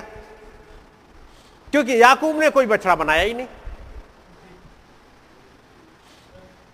तो उस, उन वाली अब किताबों में, उन वाली किताबों में अब याकूब का ज़िक्र नहीं आएगा, इजाक का नहीं आएगा। उनका कोई भी लेना देना मलकी सिदेक से नहीं है, इसलिए मलकी सिदेक का भी नाम नहीं आएगा। उसमें कहीं भी नाम नहीं आएगा एल उलोहे इसराइल का, कहीं भी नाम नहीं आएगा एल बेतेल का। आपने पढ़े होंगे? वो कोई ज़िक्र नहीं, वहाँ नहीं आएगा। ये कोई ज़िक्र नहीं करेंगे उस स्वप्न देखने वाले का, जिसका नाम यूसुफ है। क्योंकि उसका ज़िक्र करेंगे तो वो तो एक खुदावंत की वर्शिप करता है। तो इसको क्या कहते हैं? डिनोमिनेटर इस डिनोमिनेटर से एक वर्ड आया डिनोमिनेशन बांट देना। अलग अलग टुकड़ों में। डिनोमिनेट कर देना। ठीक है नहीं? आप आ, एक वर्ड पढ़ोगे नॉमिनेट अंग्रेज़ी में देखोगे मीनिंग तो डिनोमिनेट और नॉमिनेट का एक ही मिलेगा। नॉमिनेट मतलब नामकरण करना डिनोमिनेट भी मतलब नामकरण करना। लेकिन फिर नॉमिनेट और डिनोमिनेट में फ़र्क क्या है? इसके आगे लग गया डीई डिनोमिनेट उसका मतलब पहले कोई एक नाम था। पहले एक नॉमिनेशन था। उस नाम को हटा करके अब दूसरा नाम रखा जा रहा है। डिनोमिनेट पहले वाले को हटाया जा रहा है। पहले वाली चीज़ें हटाई जा रही हैं। अब ये डिनोमिनेटर अब ये डिनोमिनेटर क्या करेगा? अब यहोवा के नाम को हटाएगा। अब बछड़ों को लेकर के आएगा। एक मूर्ति पूजा को लेकर आएगा। कौन? एक डिनोमिनेटर समझ गए तो आपको डिनोमिनेटर की दिखा? अब ये डिनोमिनेटर यहीं तक सीमित नहीं रह जाता, क्योंकि इसकी नींव पड़ी है डिवाइड करने में।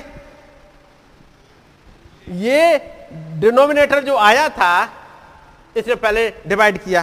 तो ये डिनोमिनेशन यहीं खत्म नहीं हो जाएगी। थोड़ा सा आगे बढ़ेंगे।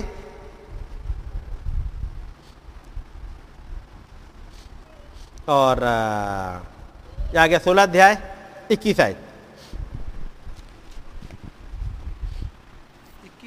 तब इजरायली प्रजा दो भागों में बट गई। कौन सी वाली प्रजा? ये यहूदा वाला हिस्सा नहीं। मैंने बाकी इससे छोड़ दिए। आप वहाँ भी बीच में बटना देखते आओगे लेकिन यहाँ पर जो क्लियर लिखा मिल जाए। तब इसराइली प्रजा दो भागों में बट गई। प्रजा के आधे लोग तो तिवनी नामक गिनत के पुत्र को राजा बनाने के लिए उसी के पीछे हो लिए और आधे उमरी के पीछे हो लिए। ठीक है नहीं? आधे जीनत के पीछे, जीनत के जीनत के पुत्र को राजा बनाने के लिए चल दिए, यानी तिवनी को, और दूसरे ओमरी के पीछे चल दिए। अब ये फिर बट गए। और ये बटते बटते यहाँ तक बटे।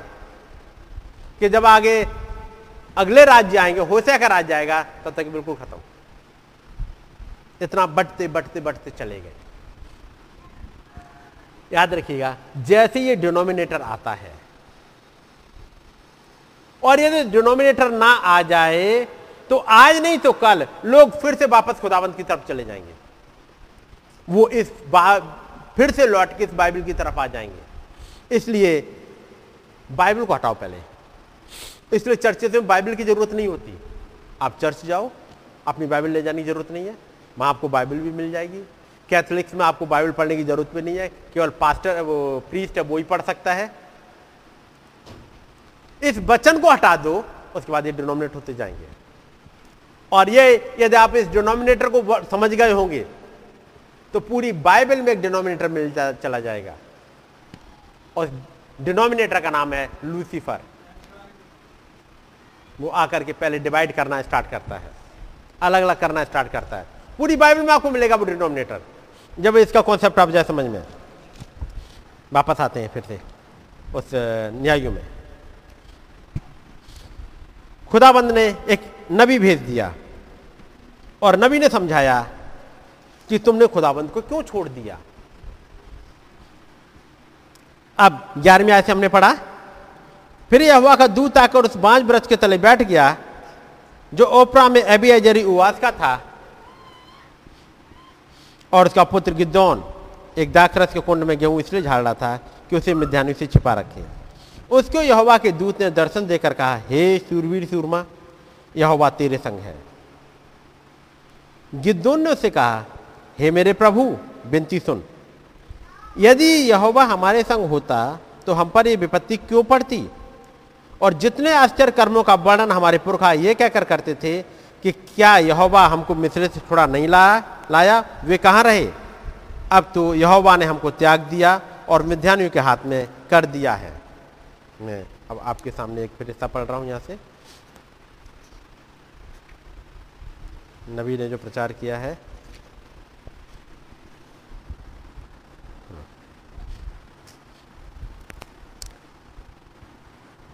if God be with us ये वाला मैसेज है 1961 का।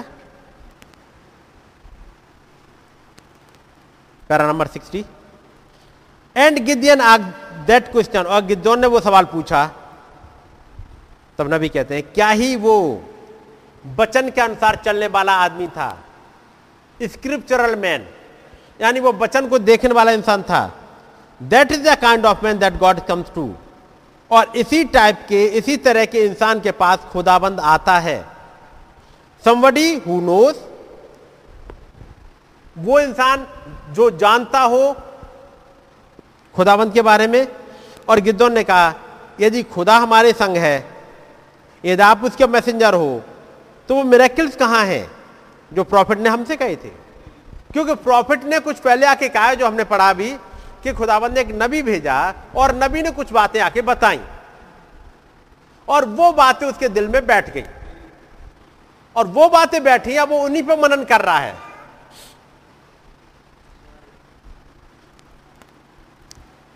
यदि खुदाबंद हमारे साथ है तो वो बातें, वो मेरेकिल जो नबियों ने हमें बताए थे, वो कहाँ है? और वो जानता था गिदौन कि जहाँ कहीं खुदाबंद जानता है जाता है खुदाबंद, वहाँ पर मेरेकिल्स होते हैं। तो यदि यहाँ पर खुदाबंद है तो मेरेकिल कहाँ है? And how can you expect God today to work in among people who does not even believe in miracles और तब नबी कहते हैं, आप कैसे खुदावंत से उम्मीद करते हो कि वो उन लोगों के बीच में आके काम करे जो खुदावंत के आश्चर्य कर्मों पर भरोसा तक नहीं करते? जो कहते हैं आश्चर्य कर्मों का समय तो प्रेरितों के समय का ही था पतरास पौलोस यूहन्ना याकूब उन्हीं के समय में था उन आश्चर्य कर्मों का समय अब चूँकि आश्चर्य कर्मों का समय बीत गया है मेरा किल खत्म हो गए हैं तो आप कैसे उम्मीद कर सकते हो कि आज उनके बीच में मेरा किल हो ज़रूरी है पहले तो विश्वास करें लेकिन ये यहाँ पर गिद्दौन पाया जा रहा है गिद्दौन की समझ में आ गया है कि खुदाबंद खुदा आज और कल और हमेशा एक सा है। यदि खुदाबंद जहाँ कहीं जाएगा, वहाँ मेरा किल होंगे। चाहे उत्पत्ति की किताब में हो, चाहे निर्गमन की किताब में हो, चाहे व्यवस्था विवरण हो, चाहे गिनती हो, चाहे कोई भी किताब हो, जहाँ खुदाबंद गया, वहाँ पर मेरेकिल्स होंगे ही। And he called him out mighty man of valour और खुदाबंद ने उसे शूरवीर सूरमा बोला और कहा by this you are going to deliver Israel और तू इसी के द्वारा, इसी बात के कहने पर तू चला जा और इसराइल को निकाल के लाएगा। उस गिद्दौन ने एक आदमी को वहाँ बैठा देखा था। एक आदमी। कौन आया था? वहाँ कोई एंजल आता हुआ दिखाई नहीं दिया पंखों वाला। कौन दिख रहा है? एक आदमी। लाठी लिए हुए। अब लाठी लियो गिद्धोन तो अपना काम कर रहा है। अचानक से एक आदमी उपस्थित हुआ। लाठी लिए हुए, चला आ रहा है। कोई उसके माथे पर नहीं लिखा, ये खुदा है। ना लिखा ये खुदा का दूत है। ना लिखा ये स्वर्गदूत है। कुछ लिखा है? कौन आ रहा है? एक आदमी लाठी लिए हुए है। बुढ़ा सा लाठी टेकते हुए चला आ रहा है। क्या कोई इसे उम्मीद करेगा कि ये खुदा है? थोड़ी देर में पता लगेगा कि वो खुदा था। है नहीं? और वो भी दिख रहा है हाड़ मांस वाले शरीर में। जब कोई हाड़ मांस वाली में है नहीं, वो एक थियोफनी में आ रहा है। एक थियोफनी बॉडी में आ रहा है। वो खा नहीं रहा। ह्यूमन फ्लैश में आएगा तो खाएगा। लेकिन वो बातचीत कर रहा है। और जब उस गिद्धों ने उसे वहाँ एक आदमी को बैठे हुए देखा, उसने उसकी तरफ़ निगाहें उठाई और उसे कहा, नहीं मेरे प्रभु, यदि खुदाबंद हमारे साथ होता तो हमारे ऊपर ये मुश्किलें क्यों आती? याद रखिए, मुश्किलें क्यों आ रही हैं? खुदा साथ है। कहीं पर खुदाबंद को किनारे कर दिया गया। कहीं पर खुदाबंद की बात को सुना नहीं गया। खुदाबंद को इग्नोर करा गया। खुदाबंद छोड़ के चला गया। और ये इसराइली सात साल से गुलामी में चल रहे हैं। इन्हें यह भी नहीं पता कि खुदा उनके पास से चला गया है, उन इसराइलियों को। यहाँ पर ये गिद्धों ने इसे पता है, क्योंकि जब नबी की बातें आई, नबी की बातों को इसने सुना उनको समझा कि यदि खुदाबंद होता है तो ये काम होते हैं, ये मेरेकिल होते हैं, और यदि खुदाबंद नहीं है तो कहीं कुछ हुआ है। बात समझ रहे मैं एक घटनाओं का आपके सामने पढ़ के सुना रहा हूँ बीच बीच में पढ़ के सुनाता जाऊँ, नहीं तो बाद में फिर टाइम नहीं मिलता है। मैं एक समय का ज़िक्र बता रहा हूँ। जब भाई ब्रानम की मीटिंग में लोग आए हैं और मीटिंग हो रही बोमाउंट टेक्सास में। लोगों की भीड़ आ गई है। और भाई ब्रानम ने देखा कि दो आदमियों को स्ट्रेचर पर लाया गया है सामने की तरफ़, ताकि उनके लिए दुआ करी जा सके। और एक कंबल से स्ट्रेचर पर लेटे आदमी की देह ढकी हुई थी। भाई ब्रानम ने ध्यान दिया कि उसका चेहरा बहुत लाल दिखाई दे रहा था। अचानक से एक दर्शन उस स्ट्रेचर के ऊपर ही बन गया। एक आदमी का दर्शन जो पुलपिट पर प्रचार कर रहा था। आदमी आया है, लेकिन अचानक एक दर्शन उभरा और एक पुलपिट का दृश्य खुल गया। एक आदमी पुलपिट पर खड़ा हुआ है। स्ट्रेचर की ओर इशारा करके भाई ब्रनम ने कहा, श्रीमान, आप सुषमाचार के एक प्रचारक हैं। वो आदमी आया स्ट्रेचर पर लदा हुआ क्या चाहिए कुछ भाई? चाहिए भाई क्या चाहिए? उधर बैठ जाओ, पीछे की तरफ़ कुर्सी बैठ जाओ जाके। कुर्सी कुर्सी ले लो।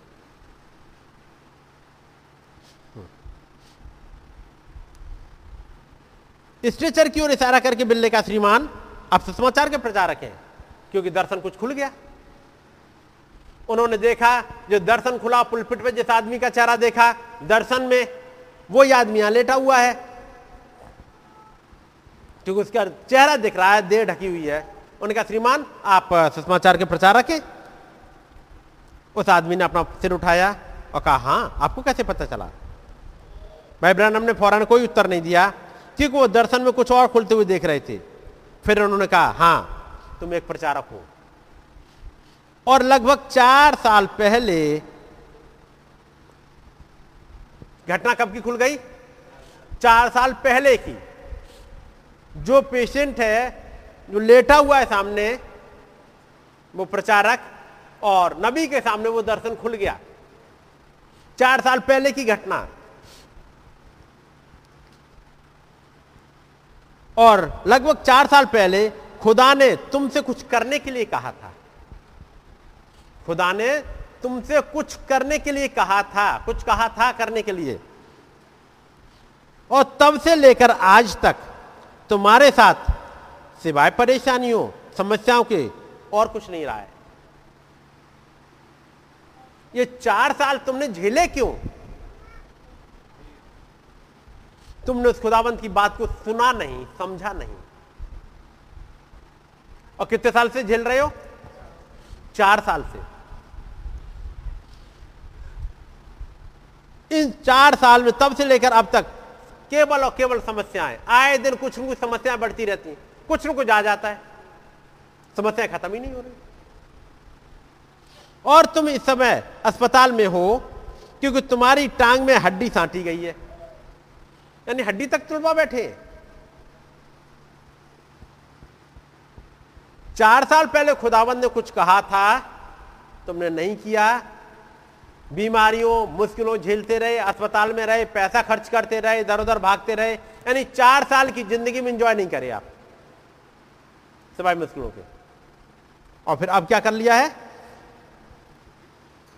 अब हड्डी भी तोड़वा बैठी हो। वो लाल चेहरे वाला आदमी चिल्ला उठा यीशु दया करे। और उसी पल प्रभु ने उसे चंगा कर दिया।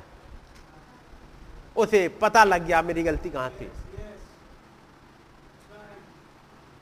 और चंगा करने से पहले ज़रूरी है उसने मन में ठान लिया खुदाबंद यदि मुझे मौका मिल जाए मैं वही करूँगा जो आपने करा है। आपने कहा है। क्योंकि ये जब तक ये रिपेंटेंस नहीं आएगा, ये पश्चाताप नहीं आए, वो चंगाई ऐसे नहीं आती। और खुदावन ने दिखा दिया चंगाई और नबी ने बोल दिया, तुम चंगे हो गए, उसका मतलब एक रिपेंटेंस आ चुका पीछे। नंबर एक। दूसरा, वो गुना इस आदमी ने प्रचारक ने मूर्ति पूजा नहीं करी थी। इस प्रचारक ने कोई चोरी नहीं करी थी। कोई बेमानी करने नहीं गया ये? क्या करा? एक काम खुदाबंद ने दिया था। इस प्रचारक को तुम्हें यह करना है जाकर के। और उसने नहीं किया। ये था। ये गुनाह माफ़ी की ज़रूरी है। और जैसे पश्चाताप किया गया, माफ़ी हो गई और उससे चंगाई मिल गई। नबी ने बोल दिया, तुम चंगे हो गए। तो फिर कितना ज़रूरी है एक बिलीवर के लिए? जो उससे कहा जाए वो करे। समझ गया नहीं? जो कहा जाए वो करे। मैं अभी इस पे बाद में आऊँगा, एक हिस्से पे और चल रहा हूँ पीछे।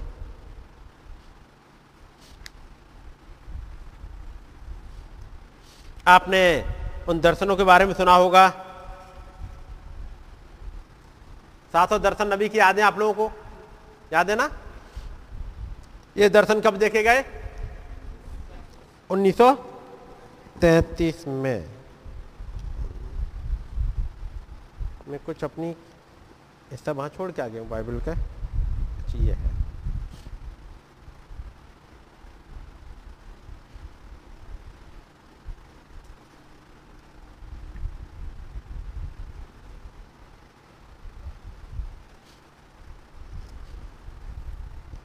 मैं इसे पढ़ रहा हूँ, सुनिएगा। वर्ष 1933 भाई ब्रानम के लिए बड़े प्रकाशन का समय था।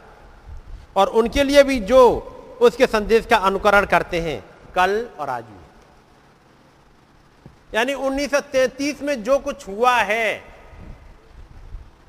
1933 में, उसका मतलब है कुछ। 1933 में क्या क्या हुआ? यदि आपको कोई घटना याद हो। 1933 की पहली मुख्य घटना। पास्टर रॉय डेविस से अलग होना। किस वजह पर? पास्टर रॉय डेविस यानी बैप्टिस्ट चर्च अलाउ कर रहा था लेडीज़ को प्रचार करने के लिए। जबकि वचन अलाउ नहीं करता। कुरंथियों की पत्री जो पॉलिस ने लिखी यानी जो प्रॉफिट ने लिखी प्रॉफिट पॉलिस ने लिखी, वो अलाउ नहीं करती। तिमोथियस के लिए लिखा हुआ लेटर अलाउ नहीं करता लेडीज़ को प्रचार करने के लिए। और इसी बात पे अब्राहम ने हाथ मिलाया और अलग हो गए। उनकी मेंबरशिप कार्ड उनको वापस लौटा दिया। पढ़ा है जब ये डिसीज़न लिया, इस डिसीज़न के लेते ही उन्होंने अपना एक अलग हिस्सा किया कि मैं खुदाबंद के साथ चलूँगा और जैसे वो खुदाबंद के साथ चलने के लिए तैयार हुए, उन्होंने अपना एक टेंट लगाया ताकि मीटिंग करें और दुआ करने के लिए गए हैं, खुदाबंद मुझे अपने वचन दे ताकि मैं प्रचार करूँगा और वहाँ पर उस प्रेयर में खुदाबंद ने उठाया और कुछ आगे लेके चले गए। आगे कहाँ ले गए? समय के हिस्से में 1933 से आगे के हिस्से में लेके चले गए। वो दुआ करने गए हैं 1933 में। और अब खुदाबंद दिखा रहा है 1933 के आगे का हिस्सा। समझ गया नहीं? वर्ष 1933 भाई ब्रानम के लिए बड़े प्रकाशन का समय था। और उनके लिए भी जो उनके संदेश का अनुकरण करते हैं, कल और आज भी, उसका मतलब 1933 वाले का मतलब हमसे भी होगा। यदि नवीन समझौता नहीं कर पाए तो फिर एक बिल्ली बिलीवर समझौता करेगा नहीं। वो वही करेगा जो वचन कहता है। वचन के अलावा नहीं समझौता करेगा। उन प्रकाशनों की नींव के लिए आइए, बाइबल में से निकालें, डैनियल की पुस्तक का दूसरा अध्याय। और उन्होंने डैनियल की किताब निकाली, मैं आपसे नहीं पढ़ पा रहा, आप घर पर जाकर पढ़ लीजिएगा। और वो था नबू का निसर ने एक दर्शन देखा था। बात हो रही है 1933 की। और समझाने के लिए हिस्सा लेकर आया जाता है 1900 उन्नीस सौ नहीं, डैनियल के समय का हिस्सा। जब डैनियल ने एक सपना, डैनियल ने नबू का निसर ने एक सपना देखा। उसने देखा, एक भयानक मूर्ति है, उसका सिर सोने का है, और उसके हाथ और छाती चांदी की है, पेट पीतल का है, और टांगे लोहे की हैं, और पंजे लोहे और मिट्टी दोनों के बने हुए आपने पढ़ा है? आप जो पुराने हो, जिन्होंने मैसेज सुना है। जब उसका मतलब कोई नहीं बता पाया तो राजा नबूकरनेसर चूँकि सपने को भूल चुका था, और उसने एक शर्त रखी थी, जो भी आएगा, पहले सपना बताए मेरा। सपना देखा नबूकरनेसर ने, और वो बुला रहा है कि, पहले तो तुम मेरा सपना बताओ, और उसके बाद उसका अर्थ बताओ। अब कौन बताए? ये वो जगह है जहाँ ढोंगी चले गए। क्योंकि राजा कहता है कि यदि मैं सपना बता दूँ तो मुझे कुछ भी तुम उसका मतलब बता दोगे। और तुम्हारे मतलब को मुझे मानना पड़ेगा, क्योंकि इस मामले में तुम बहुत तेज हो। सपनों को एक्सप्लेन करना और उसको इस हिसाब से बना देना, इसमें तुम बड़े एक्सपर्ट हो। इसलिए अब तुम मेरा सपना भी बताओ और उसका अर्थ भी बताओ। और ये सपना बता दोगे तो मैं समझ लूँगा कि तुम अर्थ भी बता सकते हो। अब बताओ। ये अजीब बात आ गई। और तब वो कहते हैं, महाराज, ऐसा नहीं हो सकता। हमने तो अब तक जितना देखा है, सपना लोग बताते हैं। जिस, आपसे पहले भी जितने राजा महाराजा है सपना बताते थे और हम उनका अर्थ बताते थे। और हमारी किताबों में भी ऐसे लिखा है, सपना ऐसे बताया जाए छिपकली गिर जाए तो उसका ये मतलब बाएँ कंधे पे गिरे तो ये मतलब दाएँ कंधे पे गिरे तो ये मतलब सर पे गिरे तो ये मतलब रास्ते में बिल्ली दिख जाए तो ये मतलब मुर्दा देखो तो ये मतलब सपने में ऐसा देखे। ये तो सब हमारी किताबों में लिखा हुआ है। अब ये वो आ गया जो किताब में है ही नहीं। उनकी किताबों में अब ये नहीं मिलता कि सपना भी बताओ। ये कौन सी वाली ट्रिक से बताएँ? अब इसके लिए तो अब कोई देवी देवता को हेल्प नहीं कर पाएगा। अब कोई नहीं कर पाएगा। क्योंकि इस सपने को देने वाला खुदावंद खुदा था। अब खुदावंद खुदा ही अगले को भी दे सकता है। इसलिए तमाम वो तंत्री, कसदी और वो तमाम मारे गए। तमाम मारे गए। और तब वो डैनियल के पास आए। डैनियल राजा के पास जाता है, कहता मुझे टाइम दिया जाए। उन्हें टाइम मिला। वो चारों दोस्तों ने दुआ करी और खुदाबंद ने डैनियल के ऊपर सपना खोल दिया और सपने का भेद भी खोल दिया। और तब डैनियल ने समझाया, हे राजा, वो सोने का सिर तू है। यानी सोने का सिर था, कितने दिन चलेगा? नबूकर नेसर से लेकर के उसके पोते बेल सज्जर के राज्य तक सोने का सिर है। यानी ये सिर राज्य में बदल गया। तो हुआ तो ऐसे ही? उसने कहा, हे राजा ये सोने का सिर तू ही है, तेरा राज्य है ये। उसके बाद तेरे बाद, यानी बेबीलोन का राज्य खत्म हो जाएगा तो दो राज्य और आएँगे एक और राज्य आएगा। उस राज्य में दो राजा जुड़े होंगे। क्योंकि दो हाथ दिखाए गए, उसका मतलब दो राज्य जुड़े होंगे। और वो था मादी और फारसियों का राज्य। वो भी एक लंबा समय तक चला, जिसमें फारस का राजा कुसरू आया छयर्थ आया और दारा आया कई एक आए इनके बाद में अगला पीतल का राज्य आएगा जो पेट है, उसका, ग्रीक का, यूनान का, जिसमें सिकंदर आएगा। याद रखिएगा, जब डैनियल ने सपना, वो नबुकदनेस्सर ने सपना देखा, उसके एक लंबे समय बाद यूनान का राजा आएगा। उसके बाद रोम का राज्य आएगा। उसके बाद चलते हुए पंजों का समय आएगा, है नहीं? और पंजों का समय कब आया? 1959 उन्नीस सौ उनसठ। बेबीलोन का राज्य कब था? लगभग 500 600 600 के आसपास 600 ईसा पूर्व।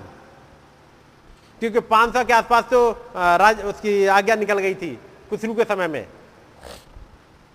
तो वो छः सौ, सात सौ साल पहले की बात है। लगभग 600 साल मान ले 600 साल वो और उन्नीस सौ उनसठ ये। करीब ढाई हज़ार साल पहले जो कुछ नबूकरनेसर ने देखा, वो अभी तक घट रहा है। और घटते हुए वो जाएगा मिलेनियम तक। तक वो छोटा पत्थर जिसने कि उस मूर्ति को तोड़ा था, वो एक बड़ा राज्य बन जाए। ढाई हज़ार साल तक चल रहा है। एक सपना। एक रात का देखा हुआ सपना इतने सालों तक चलेगा। फिर उन्होंने सपना देखा, वो अगले चौदह साल तक चला। सात साल अच्छे फ़सल के और सात साल उसके अकाल के चौदह साल तक चला। अब यहाँ पर खुदावंद ने नबी को उठाया, जो प्रेयर करने गए और उठाया और आगे लेके चले गए। आगे लेके जाया जा सकता है? जाया जा सकता है। क्योंकि वचनों में तो ऐसे ही लिखा हुआ है। आप जब पढ़ोगे वचनों में आपको ऐसे ही मिलेगा। सो so, अब नबी को उठाया। और कैसे वो चीज़ें दिखाई? घटनाओं को। ठीक जिस तरह खुदा ने डैनियल को ये चीज़ें दिखाई थी जो समय के अंत तक घटित होंगी वैसा ही अंतिम 1932 से लेकर 1933 के तक, जब भाई ब्रैना में एक पुराने मैथोनिक भवन में सभाएँ कर रहे थे तो वहाँ पर उन्होंने वो घटनाएँ देखी। और वो दर्शन दर्शन श्रृंखला थी। पहला, इटली का तानासा मुसलिनी इथोपिया पर राज्य करेगा। उस आवाज़ के अनुसार जो उनसे बात कर रही थी, इथोपिया मुसलिनी के पैरों में गिर पड़ेगा। हालाँकि आवाज़ ने बताना जारी रखा और ये नबूवत की कि तानाशाह का एक भयावह अंत होगा और उसे एक भयानक मौत मिलेगी और उसके अपने ही लोग उस पर थूकेंगे। यह सब इतिहास है कि ये किस तरह हुआ। उसके बाद अगला दर्शन आया हिटलर का और बाकी। मैं दर्शनों पर नहीं जा रहा। मैंने केवल इतना एक मुसलिन वाला ऐसा लेके आया था मैं। कारण क्या था? मैं क्यों पढ़ रहा हूँ? जब ये दर्शन घट हो रहे वो दर्शन दिखाई दे गए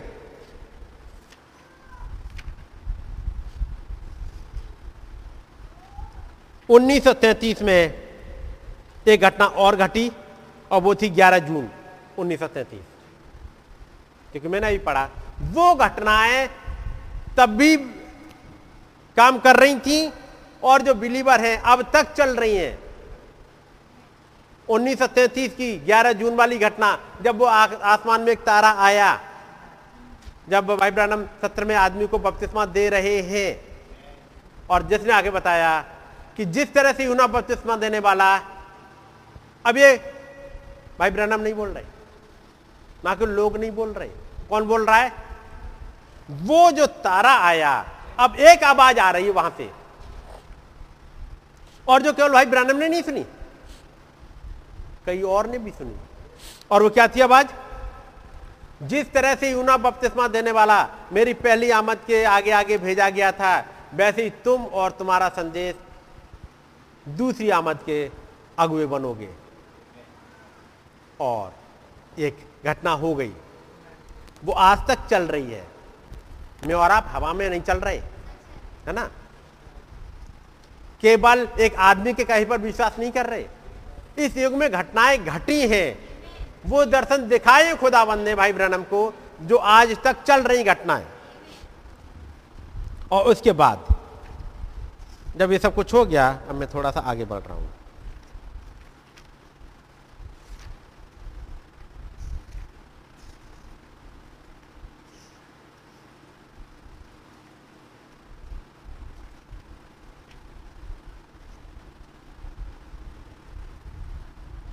उन्नीस सौ पैंतीस आ गया।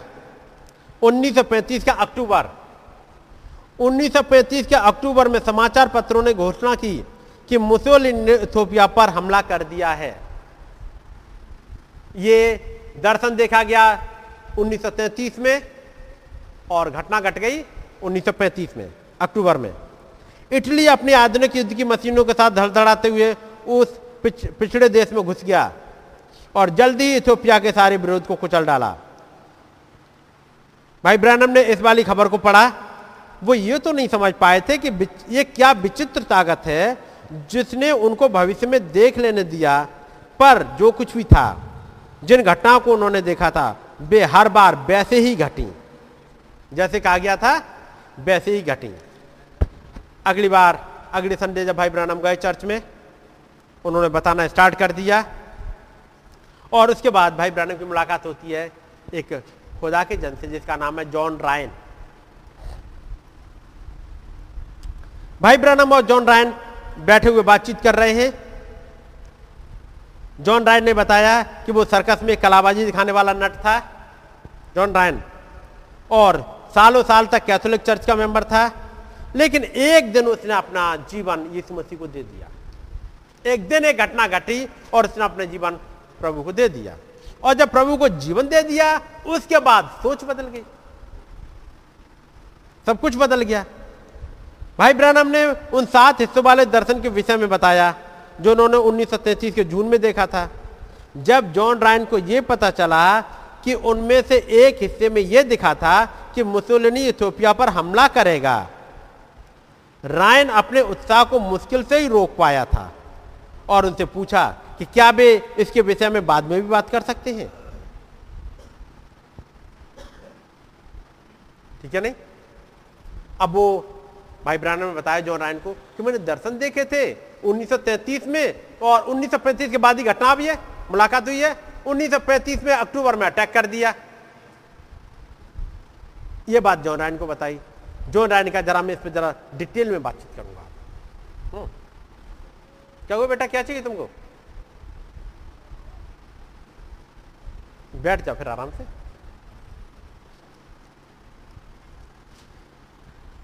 अगले दिन सुबह बैठे हैं और जब इन घटनाओं को बताया, जॉन रायन ने विली को प्रोत्साहित किया कि इन दर्शनों पर करीब से ध्यान दिया करें। जॉन राय ने क्या सलाह दी? मेरी बात सुन पा रहे? अच्छा वहाँ देखते जा रहे हैं।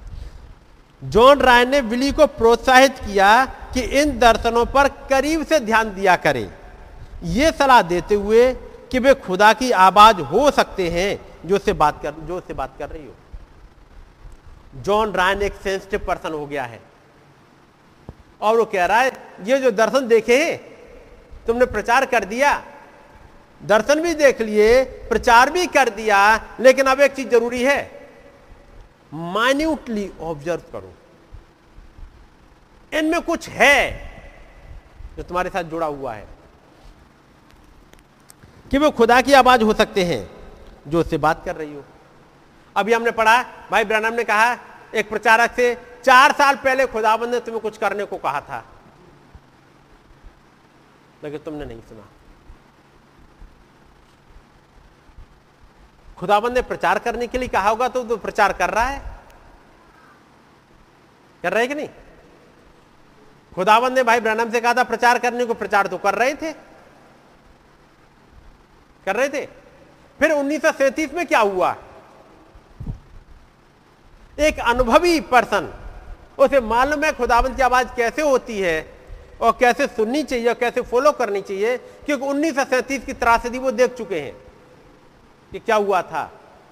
खुदावंत की बात ना मानने पर तो उन्होंने, अब जो, चूँकि जॉन राय ने समझाया है कि इन बातों को गौर से यदि खुदावंद आपको सपना दिखाए तो क्या ज़रूरी है आप गौर से देखो? है गौर? ज़रूरी?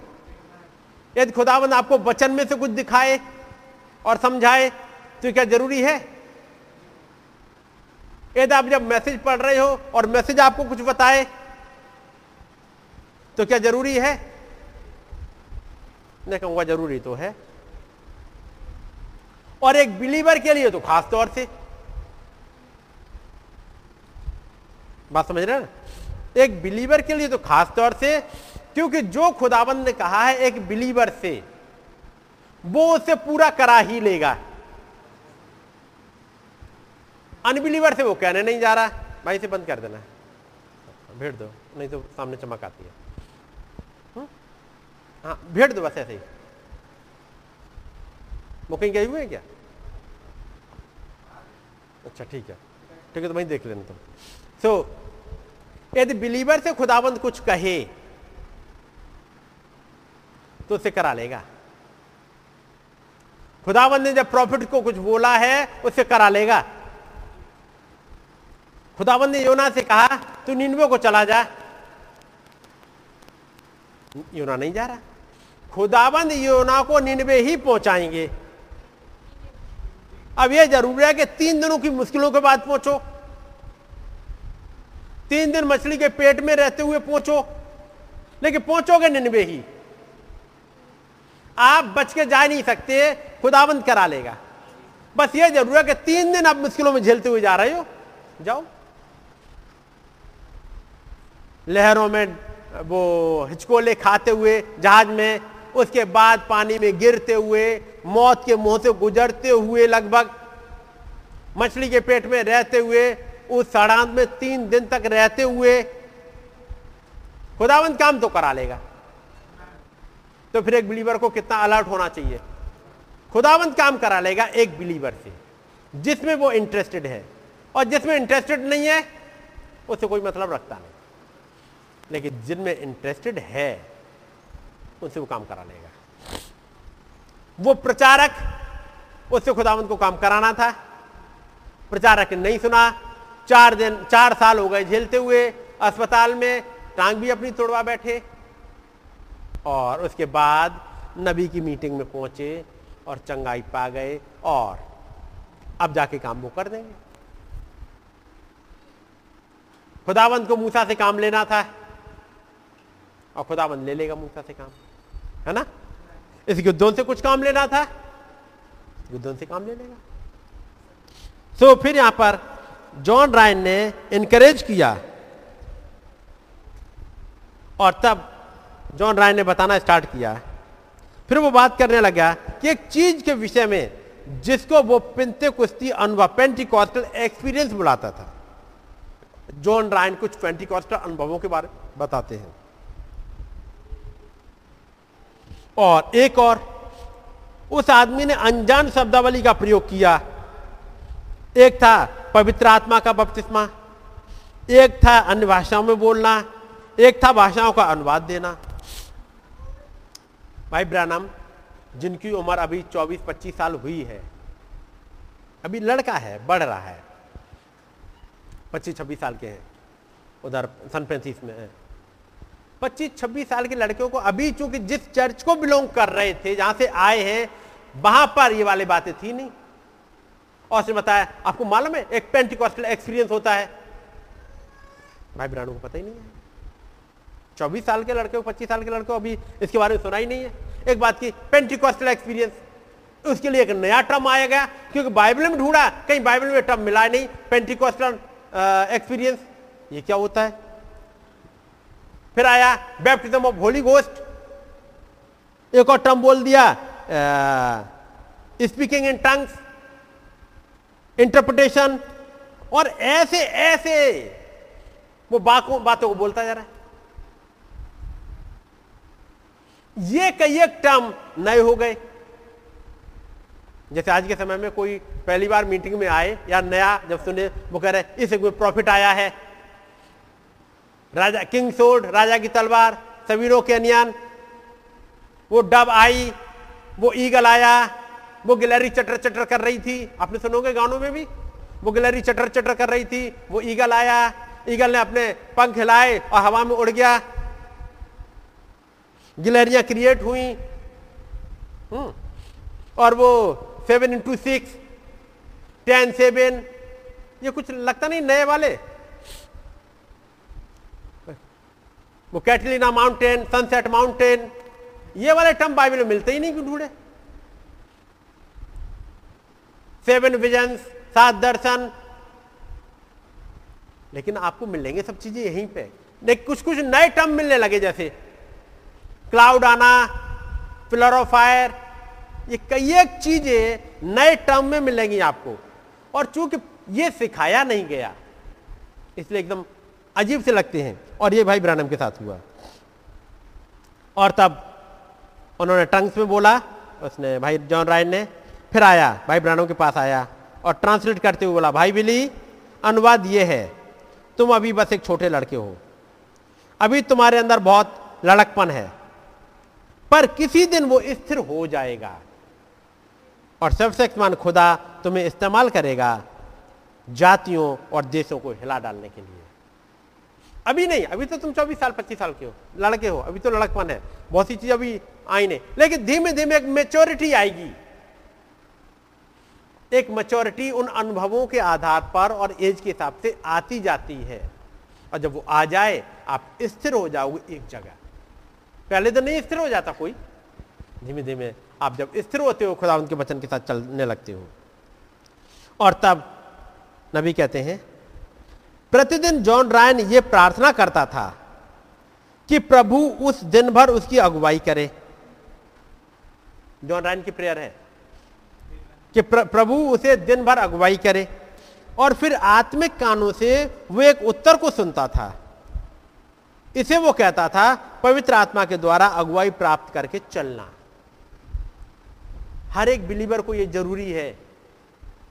ये दो तीन पॉइंट मैंने पढ़े आपके लिए इसलिए हर एक बिलीवर को ज़रूरी है कि खुदा की आवाज़ पर वो ध्यान दे, उन सपनों, उन दर्शनों, उन मैसेज पर ध्यान दे जो खुदाबंद उसके लिए कहे हैं, उन चिन्हों पर जो खुदाबंद उससे कहे क्योंकि उसके जीवन से मतलब रखते हैं कहीं। फिर अगली चीज़ है, खुदाबंद से गाइडेंस ढूंढे।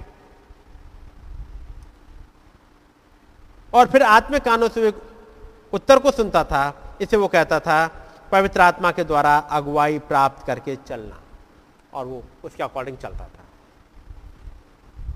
एक अनुभव के आधार पर, जो खुदाबंद उससे सिखाए। और अगली चीज़ देखी, उस प्रचारक के बारे में। खुदाबंद ने कहा था, उस प्रचारक से कुछ करने के लिए। प्रचारक ने नहीं किया। चार साल वो बीमारी मुश्किलों में झेलता रहा, लेकिन फिर एक दिन आ गया, उसे मौका दोबारा दे दिया गया। जैसे योना को दे दिया गया, एक मौका फिर से इसको, इस प्रचारक को मिल गया। खुदा मुझे और आपको भी दे देता है मौका। लेकिन ये चार साल को कहाँ ले जाओगे अब मौका तो दोबारा मिल गया, लेकिन चार साल कहाँ ले जाओ आप? चार साल तो आपने झेला, क्योंकि आपने आवाज़ नहीं सुनी। अगली चीज़, नबी के समय में। अगला बीमार आया। और वो आदमी जो दूसरा स्ट्रेचर पर लेटा हुआ एक बड़ा गोला फिर से दर्शन में तब्दील हो गया। और भाई में देखा, टेक्सास के घास वाले चराई मैदान में एक तेल का कुआँ देखा और एक काम करने वाले मजदूर को देखा, ऊँचे टावर पर चढ़ा हुआ। और एक रस्सी से एक गांठ बना रहा था ताकि पुली को खींच ले और पुली से कुछ भारी चीज़ को खींचना है। और अचानक उसका पैर रखने की जगह छूट गई और सीधा ज़मीन पर आ गिरा। ये सब कुछ दर्शन में चल रहा है। वो तो बीमार यहाँ पड़ा हुआ है। लेकिन अब ये दिख रहा है, इसके पीछे की घटना खुदावंद यहाँ पीछे ले जा रहा है। दर्शन में हमने देखा था, वो आगे लेके जा रहा है। 1935 में घटना घटेगी 1933 में दिखा दी गई। यहाँ घटना घट गई है और खुदाबंद उसे पीछे दिखा रहे हैं। उसका मतलब यह जो घटना घटी है, यह कहीं रिकॉर्ड हुई है। जो अब ये आदमी जब, भाई ब्रानम, जब देख रहे हो उस आदमी को एक तेल के कुआँ और एक ऊँचा टावर वहाँ रस्सी में गांठ बांधते हुए, फिर पुली में ताकि कुछ खींच सके, अचानक उसका पैर स्लिप होते हुए, उसे गिरते हुए, उसका मतलब ये घटना कहीं रिकॉर्ड हो गई। बात समझ गया ना? क्योंकि यदि रिकॉर्ड नहीं है, तब दिखाई कहाँ से जाए? उसका मतलब उसका वीडियो बन गया। कहीं पर। और जब वीडियो बन गया, आज के समय में कहा जाए, आज की लैंग्वेज में कहा जाए तो वीडियो कहा जाएगा। कहीं वीडियो बन गया, कहीं पर वो सीडी रखी हुई है, और जब ये पेशेंट आया, वो सीडी सामने कहीं चलाई गई। इस दुनिया में नहीं। यहाँ का कोई टेप रिकॉर्डर प्ले नहीं कर रहा। जैसे आप स्क्रीन पे यहाँ पर देखते होगे कुछ स्क्रीन पे। यहाँ तो केवल स्क्रीन पे चल रहा है। ये कहीं से आ रहा है? ये इंस्ट्रूमेंट कहाँ रखे वो उतनी दूर। प्रोजेक्ट करने वाला वहाँ लगा हुआ है। प्रोजेक्टर वहाँ लगा हुआ है। और यहाँ पर वो मशीन रखी हुई है। यहाँ पर मशीन नहीं है। लेकिन अचानक यहाँ पर कुछ दिखने लगता है। ये चलने लगा, ये कहीं दूसरी जगह कोई मशीन चलाई गई। कहीं डीवीडी प्ले हुआ। कहीं डीवीडी प्ले हुआ। और उसकी स्क्रीन यहाँ चल रहा था। और उस स्क्रीन पर देखते जा रहा क्या हो रहा है। उसका मतलब जो कुछ घटना थी वो रिकॉर्ड हो रही है। क्या हमारी ज़िंदगी की ऐसी रिकॉर्डिंग नहीं चलती होगी? हर एक रिकॉर्डिंग ऐसी ही होती है। इसलिए मलाकी तीन में लिखा हुआ है, मलाकी तीन सोलह में। और यहोवा के भय मानने वालों ने आपस में बातें की।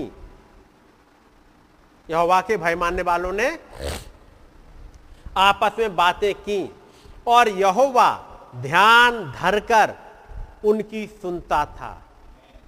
वो ऐसे नहीं, ऐसा काम भी करते चले और सुनते भी चले। ऐसे नहीं कर रहा खुदावंत कि चलो कुछ और काम भी निकलते चले, मैं थोड़ा सा उस पर चल रहा हूँ। जर्नी है मेरी, मुझे जाना भी है और सुनते भी चले।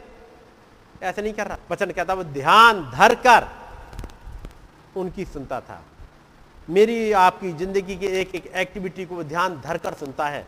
आप क्या बोल रहे हो? क्या कह रहे हो? क्या सोच रहे हो? कहाँ चल रहे हो? ये सोच रहे हो, वो भी रिकॉर्ड करता है वो। क्या सोच भी रिकॉर्ड होती है? आप पढ़ोगे? जब यीशु मसीह ने एक लड़के से कहा, जो फालिस का मारा हुआ था, और से कहा, हे पुत्र, तेरे गुना चंगे हुए।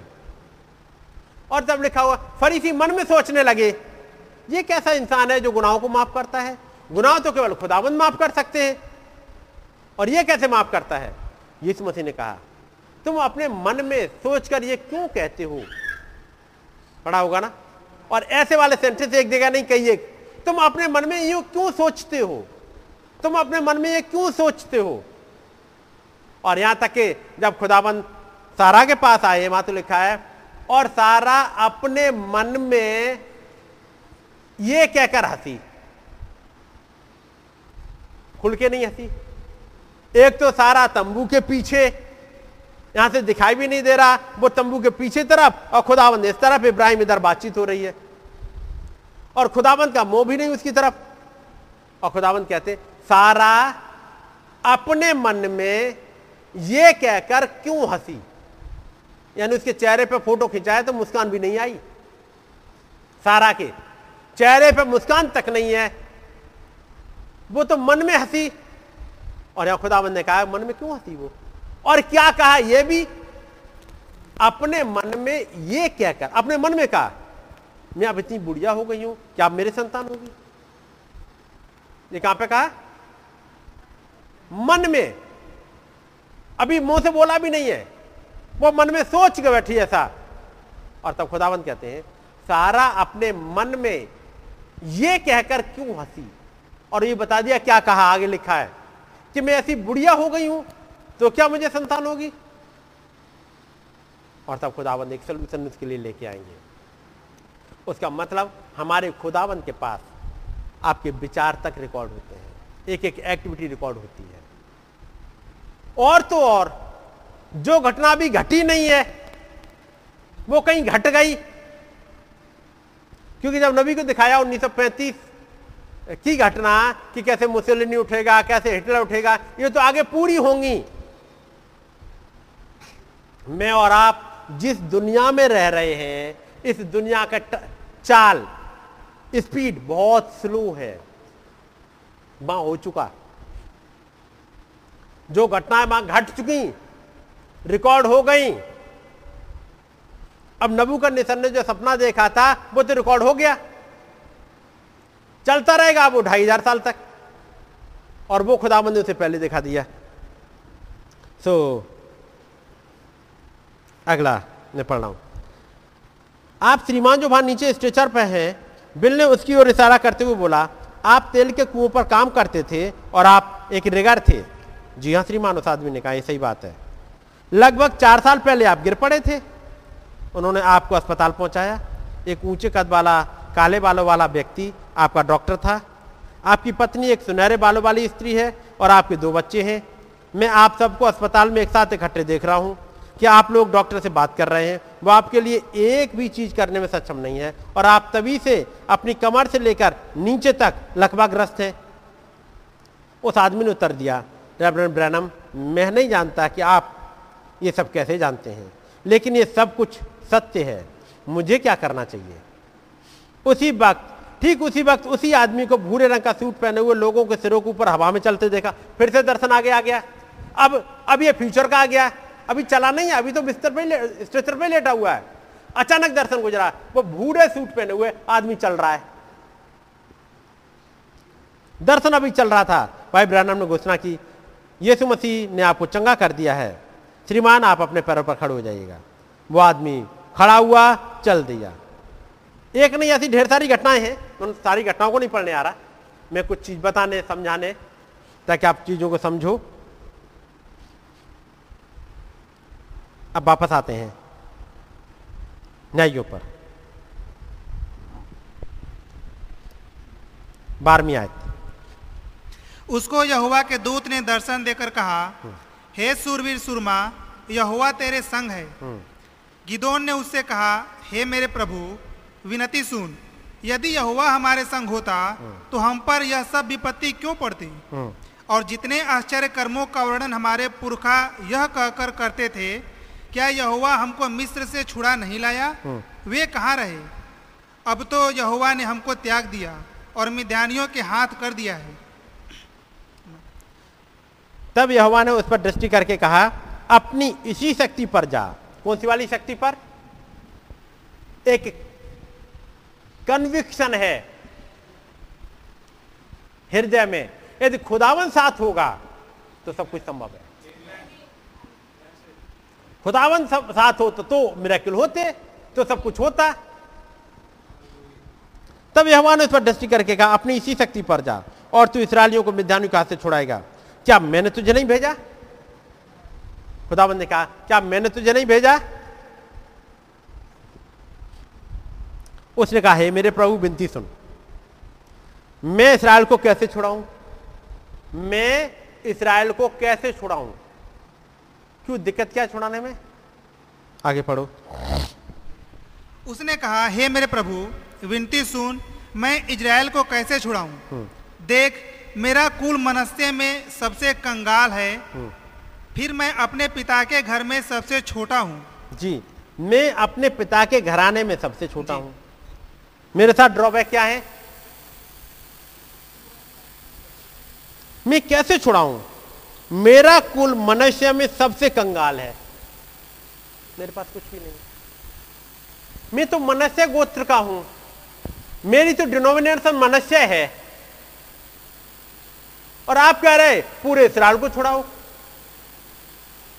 कोई मेरे, मेरी क्यों सुनेगा? बहुत ज़्यादा सुन लेंगे तो मनुष्य के लोग सुन लेंगे। मेरी बात को मेरे डिनोमिनेशन के लोग सुन लेंगे। इसराइल किसमें बटा हुआ है? डिनोमिनेशन। मैं मनस्य के गोत्र का हूँ। अगला कहेगा, मैं अप्रेम को अब न्याय किताब में पढ़ोगे, ऐसे ही मिलेगा। न्याय किताब में। मैं अप्रेम के गोत्र का हूँ। मैं तो रूबेन का गोत्र का हूँ। मैं तो दान के गोत्र का हूँ। मैं क्या कर सकता हूँ? यह पूरा इसराइल बटा हुआ है। कोई डिनोमिनेटर आया, इसने इसराइल को बांट दिया है। और सबसे ज़्यादा कंगाल क्यों है ये कंगाल? कुछ हुआ है इसके साथ में। क्या हुआ होगा? फिर मैं अपने पिता के घराने में सबसे छोटा हूँ। मैं अपने पिता के घराने में सबसे छोटा हूँ। मैं बच इसलिए गया। आपने पढ़ा होगा, जब रानी अतल्या ने मारना स्टार्ट किया था तो सबसे छोटा लड़का बच गया था। कितना छोटा था वो? जी? आठ साल का। सबसे छोटा। उस लड़के का नाम क्या था? आप जब देखो, वो आठ साल का भी नहीं, और छोटा है। आठ साल का तो राजा बन जाएगा वो। काफ़ी दिनों तक अतल्या राज्य करती रहेगी। बात समझ रहे नहीं? लेकिन जब वो लड़का है, वो छोटा है, यानी बाकी और कामों में दखलंदाजी नहीं देता। इसलिए बच गया। ये कह रहा मैं सबसे छोटा हूँ। आप देखोगे, इसके बाकी भाई दिख नहीं रहे यहाँ पर। इसके बाकी भाइयों के साथ तो कुछ हुआ है। आठवां अध्याय। अठारहवीं आयत। फिर उसने जेबा और सलमुन्ना से पूछा ये गिद्दोन पूछ रहा है। गिद्दोन जब मिध्यानी को मार लेगा और उनके दो हाकिमों को मार दिया है अब उसके दो राजा रह गए जेवार सलमुन्ना उनको जाके पकड़ लिया इसने और तब वो ताबोर पर वो बात कर रहा है पूछो जरा। फिर उसने जेबा और सलमुन्ना से पूछा जो मनुष्य तुमने ताबोर पर घात किए थे वे कैसे थे? उन्होंने उत्तर दिया जैसा तू वैसे ही वे भी थे। अर्थात एक एक का रूप राजकुमार का सा था। उसने कहा वे तो मेरे भाई वरन मेरे सहोदर भाई थे। वो कह रहा है वो मेरे भाई वरन मेरे सहोदर भाई थे। और अंग्रेज़ी पढ़ोगे तो लिखेगा वो मेरी माँ के बेटे थे। क्योंकि आप पढ़ोगे उस समय एक आदमी के कई एक पत्नियाँ हुआ करती थी तो दूसरी माँ के भी नहीं थे। वो जो तुमने मार दिए जेबा सलमन्ना वो मेरे सगे भाई थे, मेरी माँ के बेटे थे। अंग्रेज़ी में लिखा थी मेरी माँ के बच्चे थे, यानी मेरे सगे भाई थे, और तुमने सबको मार दिया। यानी जेबा सलमुन्ना आजकल से नहीं, उन सात साल के बीच में कुछ हो गया। फिर उसने जेबा सलमाना से पूछा, जो मनुष्य तुमने ताबोर पर घात किए थे, वे कैसे थे? उन्होंने उत्तर दिया, जैसा तू, वैसे ही वे भी थे। अर्थात एक एक का रूप राजकुमार का सा था। उसने कहा वे तो मेरे भाई वरन मेरे सहोदर भाई थे। यहोवा के जीवन की शपथ या तुमने उनको जीवित छोड़ा होता तो मैं तुमको घात ना करता। तुमने मेरे उन भाइयों को खत्म कर दिया। यानी ये सात साल में जब आए मिद्यानी, इसके घर पे अटैक पड़ा है, इसकी खेती बाड़ी चौपट करी है, इसका सब कुछ लूट ले गए और यहाँ तक इसके सारे भाइयों को भी ले गए। कौन? ये मिध्यानी जेबा सलमन्ना तब वो कह रहे हैं, तुमने उनको छोड़ दिया होता तो मैं तुम्हें छोड़ देता। लेकिन तुमने उन्हें नहीं छोड़ा, मैं नहीं छोड़ूँगा। अब यहाँ पर कहता है गिद्दौन, मैं अपने घराने में सबसे छोटा हूँ। बड़े रहे नहीं, पापा घर से बाहर निकलने नहीं देते अब। क्योंकि पापा हर समय देखते रहते बट कहीं निकल जाए, अकेला मैं बचा हूँ। अपने घराने में सबसे छोटा हूँ। खुदा ने कोई बात नहीं। पहले वाले चले गए अब तेरा काम है। तू जाके लेके आएगा मुझे मालूम है तू जाएगा। आपने पढ़ा होगा नबी उस आ, इसके बारे में ये जो जिसने उनके पापा को उसमें पहुँचाया था उस अल्कोहल ने उस शराब ने उस घर की हालत पहुँचा दी थी। वो हमेशा उनके दिमाग में बनी हुई है। ये है जिससे मुझे जब मैं बड़ा हो जाऊँगा, मैं इसको हिट करूँगा, क्योंकि ये है वो जड़। यह है वो जेबा सलमुन्ना। यह है वो बीमारी जिसने मेरा घर बर्बाद किया है। मुश्किलों में डाला है। ऐसी वाली गरीबी में चले तो उसके पीछे कारण यही था। नहीं तो इतना परिवार गरीब नहीं होता। लोग रास्ता छोड़ के दूसरी तरफ़ नहीं चले जाते। तो लोग रास्ता से छोड़ के जा रहे तो केवल ये था, मैं जब बड़ा हो जाऊँगा, एक दिन हिट करूँगा। क्योंकि अब वो एक नफरत, इस दुश्मन के खिलाफ, इस लूसीफर के खिलाफ, इस लूसीफर के लिए माफ़ी नहीं है। लोग माफ़ किए जाते हैं, लूसीफर नहीं। ये थी एक बुराई। और गिद्दोन से खुदावंत कह रहा गिद्दोन, तू जा। मुझे मालूम है तेरे अंदर क्या है। तू क्या विश्वास करता है और क्या कर सकता है। लेकिन ये बटे हुए हैं डिनोमिनेशन में। मैं मनुष्य का हूँ मैं अलग हूँ। तब एक दिन आता है और वो है तैतीस आयत। कुछ घटनाएँ घट गई है मैं उसके बाद में आऊँगा। तैतीस आयत पढ़ो। और और पूर्वी इकट्ठे हुए। और पार आकर इजराइल की तराई में डेरे डाले तब यहोवा का आत्मा गिदोन में समाया और उसने नरसिंगा फूका। तब अभी एजेरी उसकी सुनने के लिए इकट्ठे हुए। आप समझ गए? जब मिद्यानी और अमाले की फिर आ गए चौथी आयत में तब यहोवा का आत्मा गिद्दौन में समाया और उसने नरसिंगा फूका। तब एजेरी उसकी सुनने के लिए इकट्ठे हो गए। अब इस नरसिंगा में कुछ फ़र्क बात है। अब ये नरसिंगा फूक रहा है अभी एजेरी सुनने के लिए आ गए। फिर आगे? उसके सुनने के लिए इकट्ठे हुए। फिर उसने समस्त मनस्य के पास अपने दूत भेजे और वे भी उसके समीप इकट्ठा हुए। अब इसने मनस्य के पास दूत भेजे मनस्य के लोग भी आ गए। अभी तक तो एबिएजर भी नहीं सुनते थे। लेकिन अब सुनने लगे। हुआ क्या इसके साथ में? यहोवा का आत्मा गिद्दोन में समा गया। जब खुदावंत का आत्मा समा गया, अब यह नरसिंगा अलग तरीके से फूका जाएगा। मैं एक हिस्सा पढ़ रहा हूँ, एक मैसेज से, और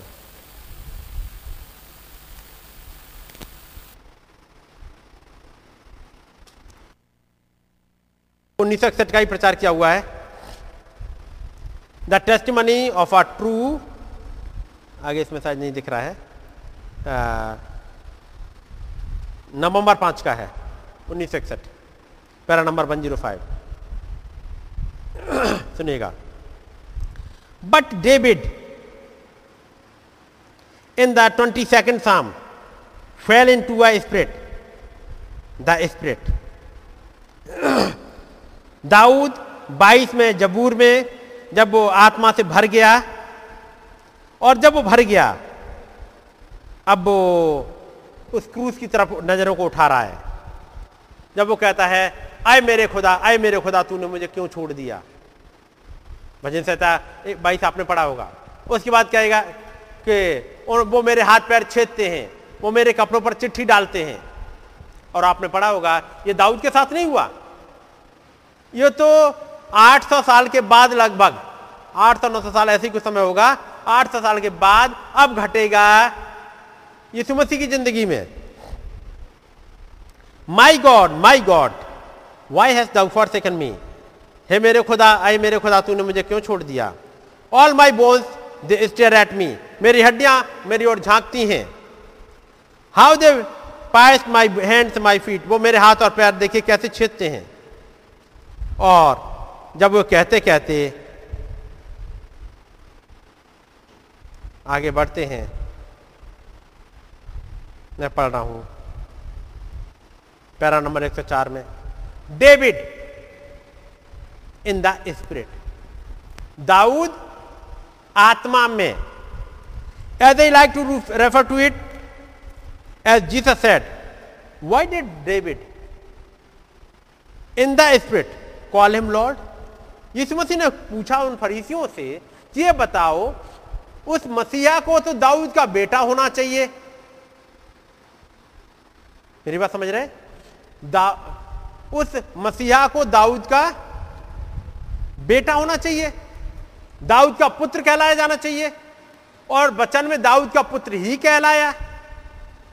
लेकिन यीशु मसीह ने रेफर किया और उन फरीसियों से पूछा why did David in the spirit call him lord जब वो तो दाऊद का बेटा है, कई पीढ़ी बाद आएगा मसीहा दाऊद के खानदान में तो वो तो उसका बेटा है। लेकिन यीशु मसीह ने रेफर किया कि जब यीशु मसीह के दाऊद ने क्यों उसको फिर मेरे प्रभु कहा? वो तो उसका बेटा है, वो क्यों प्रभु कह रहा है?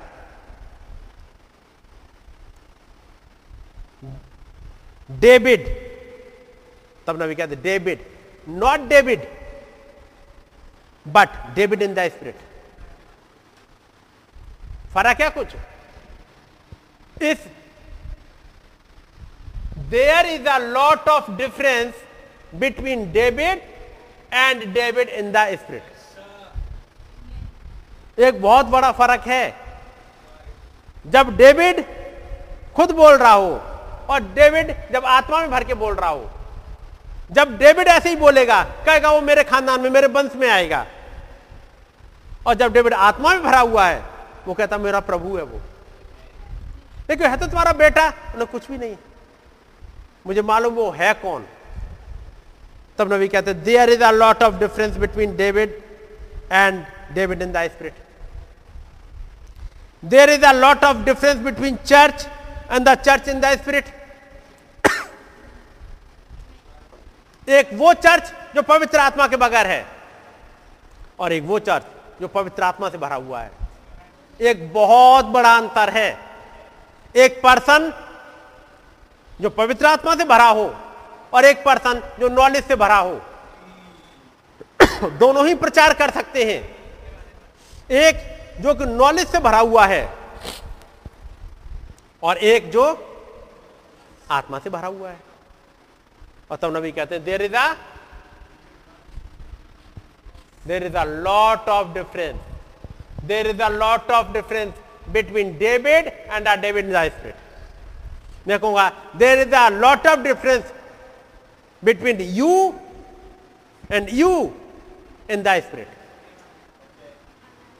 lot of difference अब आप समझिएगा, अपने उस अंतर को आप समझिएगा। जब आप होते हो और जब आप आत्मा में होते हो यहूना पतमुस पर, और यहूना आत्मा में। यहूना आत्मा में है, वो दर्शनों को देखता है। वो पर्दे के पार जा सकता है। वो अनसीन में देख सकता है। वो दूसरे अयाम में झाँक सकता है। यहुन्ना जो आत्मा में है। दाऊद जब आत्मा में आया, वो भजन संहिता बाईस को कह रहा है। ईसाया आत्मा में आया, वो कहता है, कुआरी गर्भवती होगी और एक पुत्र जनेगी। जब उसी ईसाया से पूछो, जब वो अपने आपे में आ जाए, वो कहेगा, मुझे नहीं पता। ये कैसे हो सकता है कुआरी गर्भवती हो? लेकिन जब वो आत्मा में आया, अब वो प्रोफेसी में चला गया। ज़रूरी है, एक बिलीवर एक आत्मा में पाया जाए।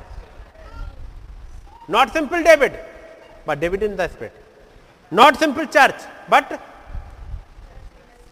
church in the spirit Why did David in the Spirit call him Lord? If he was his son जब आत्मा में नहीं है तो उसे बेटा कह रहा है। और जब आत्मा में आ गया तो उसे प्रभु कह रहा है। क्या पहचान भी फ़र्क हो गई इसकी? क्या देखने का नज़रिया फ़र्क हो गया? बगैर आत्मा के देख रहा है, वो कहेगा वो मेरा बेटा होगा। लेकिन जैसे ही वो आत्मा में आए कह दो, मेरा प्रभु है। इन वचनों को, इन मैसेज को, जब एक आप आत्मा में होगे, आप समझोगे ये क्या है? ये मैसेज ये बाइबल ये खुदा है। जब आप एक आत्मा में होगे। और तो मैं इन लाइनों की बात नहीं कर रहा। मैं बात कर रहा हूँ उस लोगोस की। जब आप एक आत्मा में होगे, ये बाइबल बदल जाएगी। और जब आप आत्मा में नहीं हो बाइबल एक किताब है। हमारी धार्मिक पुस्तक, बाइबल। ठीक है नहीं? लेकिन जब आत्मा में होगे, जब आप आत्मा के चलाए चल रहे होगे तो आप क्या बताओगे? ये मेरा जीवन है, ये मेरा खुदा है, ये मेरी छुटकारा देने वाली किताब है। इसमें मेरा जीवन छिपा हुआ है। और जीवन छिपा हो, उसे फिर आप किताब नहीं कहोगे केवल। फिर तो जीवन जीवन है। तो इन सेंटेंस को जरा याद रखिएगा।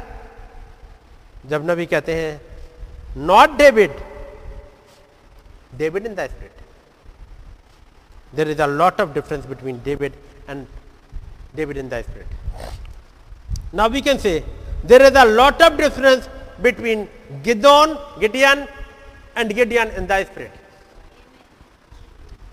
जब वो अपने गेहूँ झाड़ रहा है, वो गिद्दोन है और चौतीस मायत में गिद्दोन अब गेहूँ नहीं झाड़ रहा है। अब अपने लिए बचा के नहीं रख रहा। उसकी दायरा अब केवल अपने तक सीमित नहीं रह गया है। अब वो पूरे इसराइल को छुड़ाने के लिए आएगा। और जब वो स्पिरिट में है तब वो नरसिंगा फूक रहा है तो सुना जा रहा है। चौथी आयत पढ़ो अब। समाया। याद रखिएगा गिद्दोन आत्मा में। ये सिंपल गिद्दोन नहीं है अब। गिद्दोन आत्मा में आगे। तब यहोवा का आत्मा गिदोन में समाया और उसने नरसिंगा फूका। जी। तब अभी अजेरी उसकी सुनने के लिए इकट्ठे हुए। ये न, अब नरसिंगा फूका तो अब ये जरी इकट्ठे हो गए। जबकि इससे पहले वाले में देखोगे जब उसने अपने पिता के बाल को और असिरा को गिराया है तो यही अबे अजेरी यही अभी अजेरी क्योंकि अभी अजेरी खानदान है इनका एक्चुअली अभी अजेरी कोई अलग नहीं है बल्कि खानदान है। आपको मिलेगा खानदान की बात करूँ मैं तो आप पढ़ो ग्यारहवीं आयत।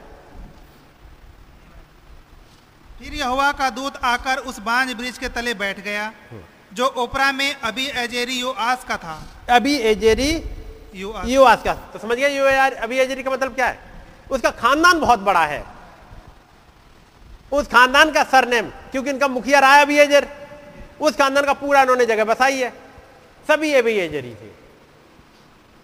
उससे पहले आप पढ़ोगे तो जैसे ही उसने अपने पिता की असेरा को काटा, बाल को काटा, सभी एजरी अभी एजरी उसके खिलाफ हो गए। और आके कहते, उसे ले आओ, बाहर हम उसे मार डाले, गिद्दोन ने किया है। लेकिन अब अभी ये गिद्दौन आत्मा में है। और अब नरसिंगा फूका, अब नरसिंगा की धुन कुछ फ़र्क है। और जैसी धुन फ़र्क हुई, लिखा हुआ, सभी एज एजबेरी उसकी सुनने के लिए आए कि भाई, गिद्दौन है तो तू सबसे छोटा सा लड़का, लेकिन हमें लगता है तेरे साथ कुछ हुआ है। तू पहले वाला डरपोक नहीं रह गया। मैं मालूम है तू क्या करता था? चुपचाप जाके अपने गेहूँ छिपा के कोने में रख रहा था, अपने घर खानदान को चलाने के लिए छिपा के रख रहा है।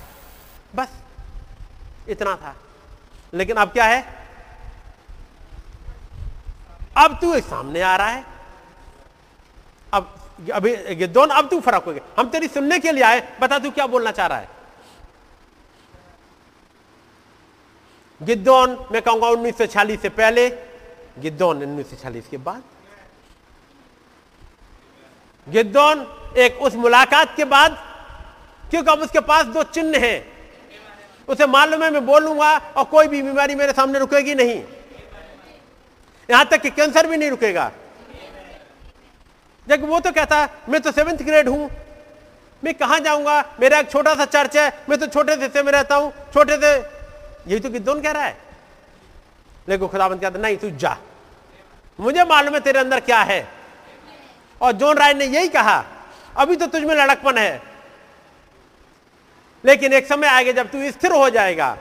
और अब यहाँ पर 1940 में वो स्थिर करने वाला आ गया। ताकि इसको स्थिर कर दे। अभी ये इधर से उधर हिलता डुलता है, क्योंकि लोग कहते हैं, ये तो सब दुष्टात्माओं की तरफ़ से होते हैं। तो जो दर्शन देखता है, वो दुष्टात्माओं की तरफ़ से है। लेकिन अब इस गिद्दोन को एक स्थिर करने वाला आ गया। आके मुलाकात कर रहा है वो दूत, उस ग्रीन्समिल इंडियाना में। यहाँ दूत आ रहा है, उस गड्ढे में ये कौन सी एक वो है गुफा? यहाँ पर मिलने आ रहा है एक दूत मिलने चला आया गिद्दोन से। उन्होंने कहा गिद्दोन अब तू उठ। लेकिन गिद्दोन कह रहा है कैसे? मेरे तो बड़े भाई मारे गए। इनमें ध्यान ने खत्म कर दिए। मेरे खा, सारे खानदान के लोग तो इस वाले अल्कोहल से चले गए। इसी में सब फंसे हुए हैं। घर कंगाली में है। सब कुछ तो लुट गया है। खुदाबंद कहेगा लेकिन क्या तुझे नहीं पता? जब तू सात साल का था, मैंने तुझसे बातचीत करी थी। जब सात साल का था, तब मैंने बातचीत करी थी। क्या तूने तब आवाज़ नहीं सुनी थी? गिद्दौन 1940 से पहले, गिद्दौन 1940 के बाद। दो चिन्ह के साथ। इस गिद्दौन के पास कुछ चिन्ह था? अगली आयत पढ़ो भाई। समस्त मनुष्य के पास अपने दूत भेजे और वे भी उसके समीप इकट्ठा हुए। अभी तक तो पहले उसने प्रचार अभियाजरियों को किया। अब तो ये गिद्दोन एक प्रचारक बन गया है। अभियाजरियों को बुलाता है खुदावंत के बारे में बताता है, कैसे हमारे ऊपर विपत्तियाँ आई हैं, क्यों मुश्किलें आई हैं? हम जा चल सकते लड़ाई करने के लिए। अभियाजरी सुनने लगे, अभियाजरी उसकी मीटिंग में आने लगे है ना? फिर वो आगे बढ़ा उसने मनस्य को लोगों को भी बुलाया अपने खानदान वालों को जिस गोत्र को बिलोंग करता था वो भी आ गए आगे। और उसने आसेर जबूलून और नप्ताली के पास भी दूत भेजे। अब थोड़े दिनों बाद उसने दूत केवल मनस्य तक सीमित नहीं रखे आशेर के लोगों के पास भी चला गया। उसकी जो चर्चा थी आशेर में भी गई उसकी चर्चा जबुलून में भी गई नप्ताली में भी गई और लोग उससे मिलने चले आए। आगे। तब गिदोन ने खुदा से कहा यदि तू अपने वचन के अनुसार इजराइल को मेरे मेरे द्वारा छुड़ाएगा तो सुन मैं एक भेड़ी की ऊन खलिहान में रखूँगा और यदि ओस केवल उस उस ऊन पर पड़े और उसे छोड़ सारी भूमि सूखी रह जाए तो मैं जान लूँगा कि तू अपने वचन के अनुसार इजराइल को मेरे द्वारा छुड़ाएगा। आगे पढ़ते जाओ। और ऐसा और ऐसा ही हुआ। इसलिए जब उसने सवेरे उठकर उस ऊन को दोबारा उसमें से ओस निचोड़ी तब एक कटोरा भर गया। फिर गिदोन ने खुदा से कहा यदि मैं एक बार फिर कहूँ तो तेरा क्रोध मुझ पर ना भड़के। मैं इस ऊन से एक बार और तेरी परीक्षा करूँ। अर्थात केवल ऊन ही सूखी रहे और सारी भूमि पर ओस पड़े। उस रात को खुदा ने ऐसा ही किया, अर्थात केवल ऊन ही सूखी रह गई और सारी भूमि पर ओस पड़ी। अब इसे दो चिन्ह मिल गए। अब इन दो चिन्हों के साथ चल दिया। इसका नाम भी बदल गया है। अभी आगे चल दिया। और एक बड़ी भीड़ इकट्ठी हो गई। है ना? जब दूध भेज दिए, पहले पुल में कितने लोग इकट्ठे हो गए? बत्तीस हज़ार। आठ आठ दिन की कंटिन्यू मीटिंग कंटिन्यू एक लंबी भीड़, बत्तीस हज़ार। खुदाबंद ने कहा, ये बहुत ज़्यादा है। इसमें निरे डरपों के आ ज़रूर गए डरपों के, उनको हटा दे। फिर जैसे ही दूसरा पुल स्टार्ट हुआ, भीड़ कम हो गई, क्योंकि अब तो ज़िंदगी खुल जाती है। अब तो ज़िंदगी बता देती है कि डरपों हो, क्योंकि वो प्रचार ही ऐसा कर रहा है, जो डरपों हो, वो लौट जाए। जो थर थराता हो, वो लौट जाए। यही था ना? अब प्रचार फ़र्क हो गया। पहले वाले में तो बुलाया, लेकिन अगले वाले में कह रहा है, जो डरपोक को जाए भाई। खुदावंत खुदा यो कहता है, डरपोक लौट जाए। वापस जाओ अपनी डिनोमिनेशन में जहाँ से आए थे। चले गए अपने अपने घर को। अब कितने रह गए? दस हज़ार। अब आया सेकंड पुल अब हृदय के भेद खुलेंगे। तुम्हारा एटीट्यूड क्या है? तुम पानी कैसे पीते हो? खुदावन कह रहा मैं सोते के पास लेके चलूँगा इनको अब। मैं देखूँगा इस पानी को जो जीवन का जल है, जो वचन है, इसे पीते कैसे हैं? मैं इनको ऐसे ही नहीं ले चलता। इनकी बचन की कुछ टेस्ट इनके सामने रखूँगा। ये बचन के साथ चलते कैसे हैं? इस पानी को पीते कैसे हैं? इनकी जो, क्या कहेंगे, वफादारी है कैसी? और उस वाली वफादारी में बहुत भीड़ नहीं रह गई। वहाँ कितने रह गए? तीन सौ। खुदाबंद का बस इतने चाहिए मुझे। क्योंकि ये वो करेंगे कि दोन जो तू कहेगा, ये अपनी नहीं लगाएँगे। क्योंकि तू जाएगा लड़ाई में। और मैं चाहूँगा कि लड़ाई में जब जाओ तो ना तो भाला लो ना ढाल लो, ना तलवार लो, ना हसुआ लो, ना बंदूक लो और लड़ाई में जाओ। और ये दस हज़ार है तेरे पास ना, अपनी अकल ज़रूर चलाएँगे। मुझे ऐसे लोग नहीं चाहिए। इनके लिए एक टेस्ट रख रहा हूँ मैं। एक पानी का टेस्ट रखा। पढ़ा है ना आपने? अब ये तीन सौ रह गए, ये तेरी पे चलेंगे। और देख, अब तीन सौ रह गए हैं, अब मैं एक काम करूँगा। दो चिन्ह तो दे दिए लेकिन अब तीसरा खिंचाव में ला रहा हूँ तेरे पास। तीसरा खिंचाव एक ऐसा है जो एक टेंट में घटेगा है ना? एक टेंट में घट रहा है। तू जा सातवा अध्याय और उसकी नौमी आयत। उसी रात यहोवा ने उससे कहा उठ छावनी पर चढ़ाई कर। क्योंकि मैं उसे तेरे हाथ में कर देता हूँ। परंतु यदि तू चढ़ाई करते डरता हो तो अपने सेवक फूरा को संग लेकर छावनी के पास जाकर सुन कि वे क्या कह रहे हैं। उसके बाद तुझे उस छावनी पर चढ़ाई करने का साहस होगा। तब वो अपने सेवक फूरा को संग ले उन हथियार बंदों के पास जो छावनी के छोर पर थे उतर गया। ये तो केवल अपने सेवक को लेके गया है और वो है हथियारबंद लेकिन नहीं चला गया। आगे। मिद्यानी और अमालेकी और सब पूर्वी लोग तो टिड्डियों के समान बहुत से तराई में फैले पड़े थे और उनके ऊँट समुद्र तक की बालू के किनकों के समान गिनती से बाहर थे।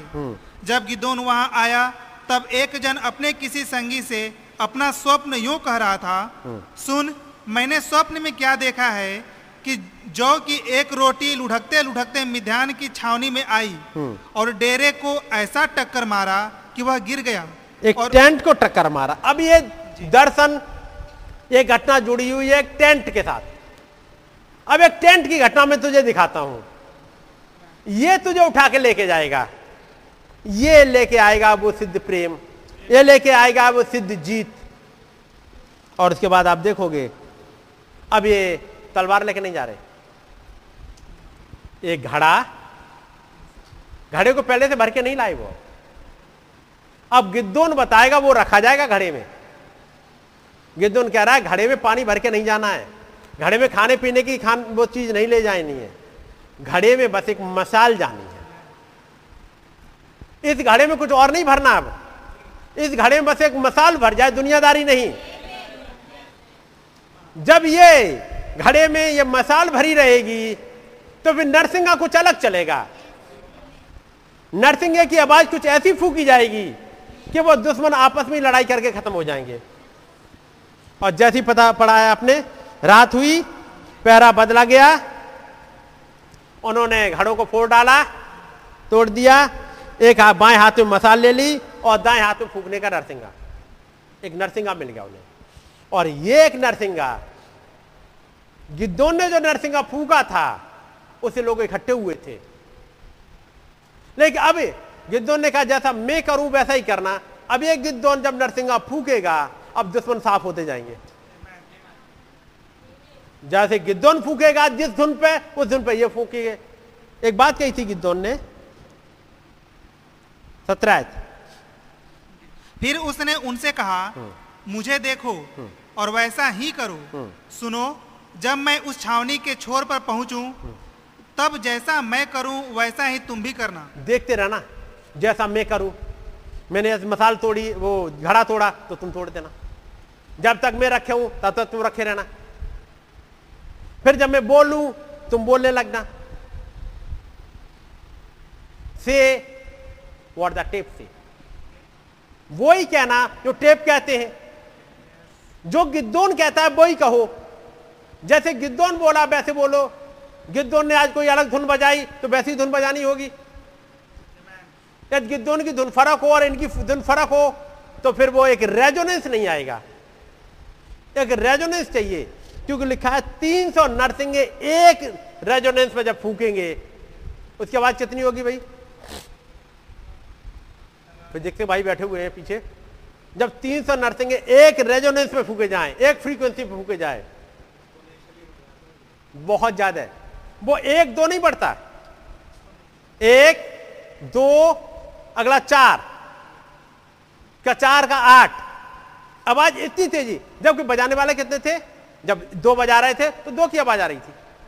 जैसे ही दो के बाद जब तीसरे ने बजाया तो लगा जैसे चार की आवाज़ आ रही है।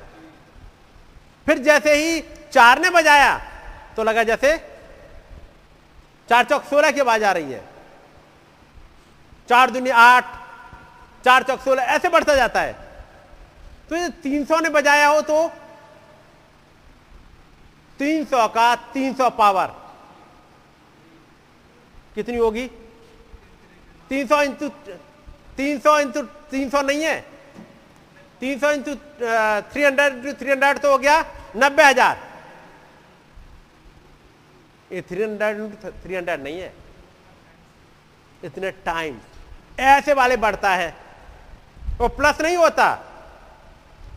वो एक्सपोनेंशियली जब बढ़ रहा होता है। और एक्सपोनेंशियल का मैं एक बताऊँ, जब कोई आर्मी किसी ब्रिज पे से गुजर रही हो, जैसे पुल देखा है ना आपने? ये अपना नया वाला पुल। इस वाले पुल पे से पूरे ट्रकों की लाइन भर देना दो दो तीन तीन की लाइन दो एक तरफ़ और दो एक तरफ़, पूरे ट्रक भर देना और चलाना गिरे गिरेगा नहीं पुल। जी? पुल नहीं गिरेगा। लेकिन इस पर केवल पैदल आर्मी चला देना। कदम ताल मिलाते हो, बूट बूट की एक कदम ताल पर चले, इस पुल पे, आर्मी, पुल गिर जाएगा। आदमियों के वज़न से पुल गिर जाएगा, जबकि ट्रकों के वज़न से नहीं गिरा।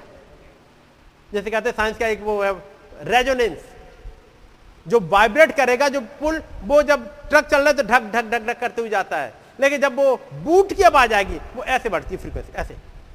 पुल ऐसे वाइब्रेट करेगा और धड़ाम से गिर जाएगा। इसलिए आर्मी को जब चल रही होती है, मार्च करती है, कभी पुल पे जब जैसे जाती है कदम ताल रोक दी जाती है, नहीं तो पुल गिर जाएगा। जब 300 नर्सिंगे एक साथ रेजोनेंस करें,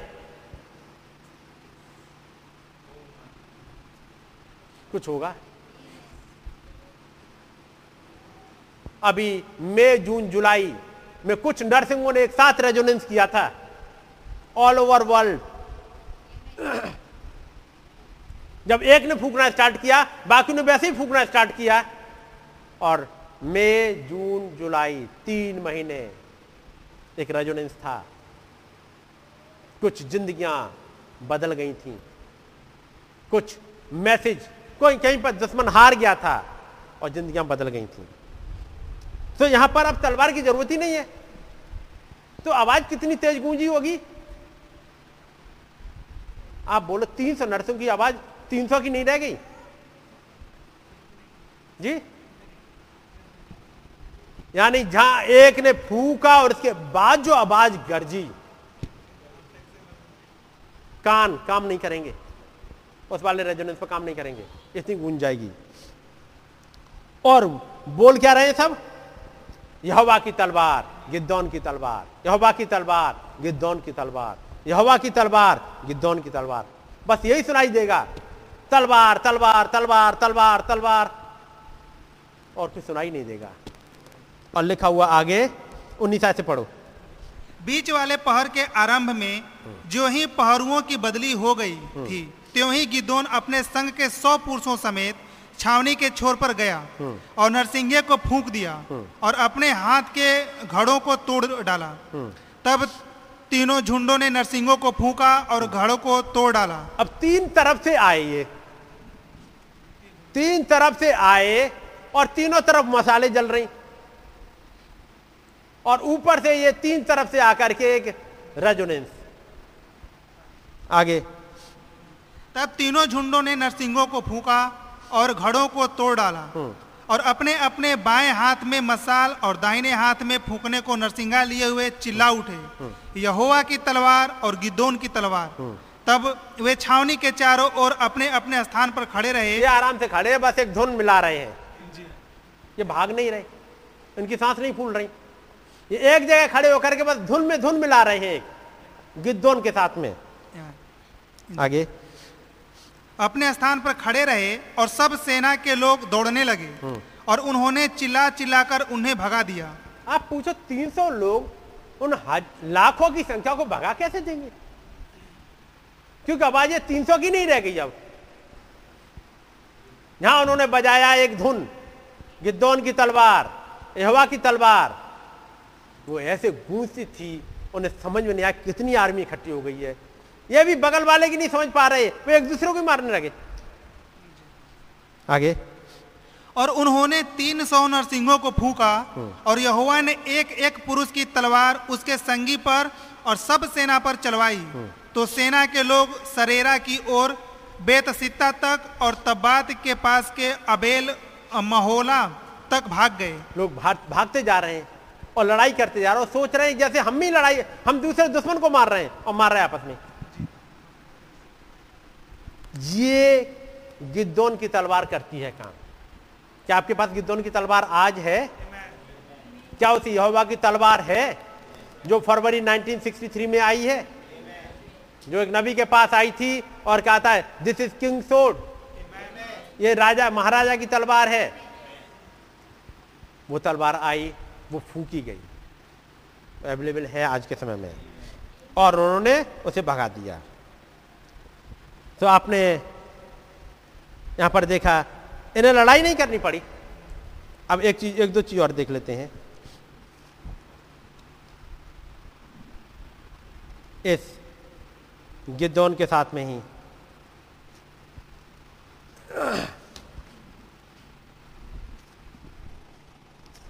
मैं पढ़ रहा हूँ इस मैसेज में से। Para number 22 and now I pray and trust to God and tonight I dedicate my life to him over his pulpit नबी कहते हैं इस पुलपिट के सामने खुदावन में अपने जीवन को आपके सामने डेडिकेट करता हूँ। That one great desire in my life is to be more humble before God and before His people सबसे बड़ी डिज़ायर क्या है?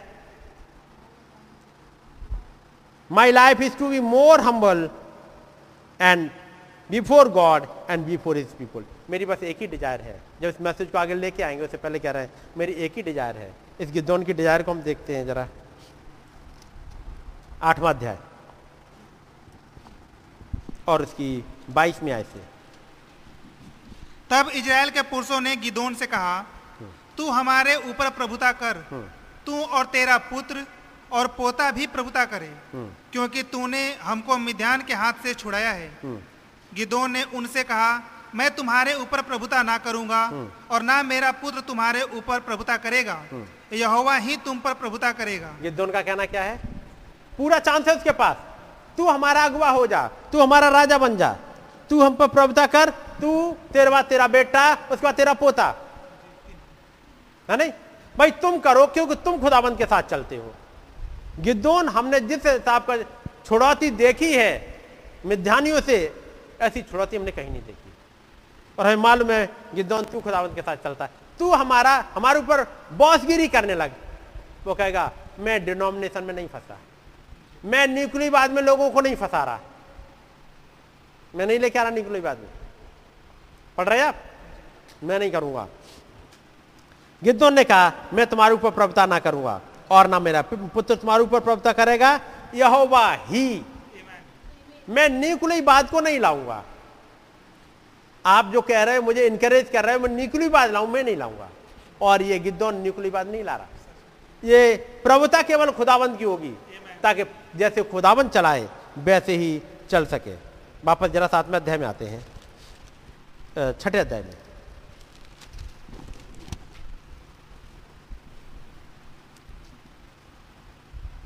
जब गिद्धौन ने खुदाबंद को देख लिया, पच्चीस ऐसे फिर उसी रात को यहोवा ने गिदोन से कहा अपने पिता का जवान बैल अर्थात दूसरा सात वर्ष का बैल ले और बाल की जो वेदी तेरे पिता की है उसे गिरा दे। और जो असेरा देवी उसके पास है उसे काट डाल। और उस दृढ़ स्थान की चोटी पर ठहराई हुई रीति से अपने खुदा यहुआ की एक वेदी बना। तब उस दूसरे बैल को ले और उस असेरा की लकड़ी जो तू काट डालेगा जलाकर होमबली चढ़ा। हाँ यहाँ पर खुदाबंद ने गिद्धौन से कहा, देख, मैंने तुझे हियाब दे दिया है, मैंने तुझसे मुलाकात कर ली है, तू जा लड़ाई करने के लिए, लेकिन एक काम कर, वो खुदावंत का आत्मा आएगा नहीं अभी तक। वो आ रहा है चौंतीसवें आयत में। लेकिन इससे पहले कि खुदावंत का आत्मा आए, एक काम कर पहले। पहले अपने घर की सफ़ाई कर दे और घर की सफ़ाई क्या है? तेरे घर में तेरे पापा ने एक मूर्ति बना रखी है। वो काय की मूर्ति है? बाल की। और असेरा की। ये जब तक ये बाल और असेरा को दूर ना कर दे तब तक ही ये खुदावंत का आत्मा नहीं आने का। ज़रूरी है ये बाल और असेरा को दूर कर दे। है ना? तू बाल की बेदी को और असेरा को। इस युग में जब नबी आए नबी ने क्या बताया? निकुलेबाद बिलामबाद ईजबेलबाद इन तीनों को निकालने पड़ेंगे।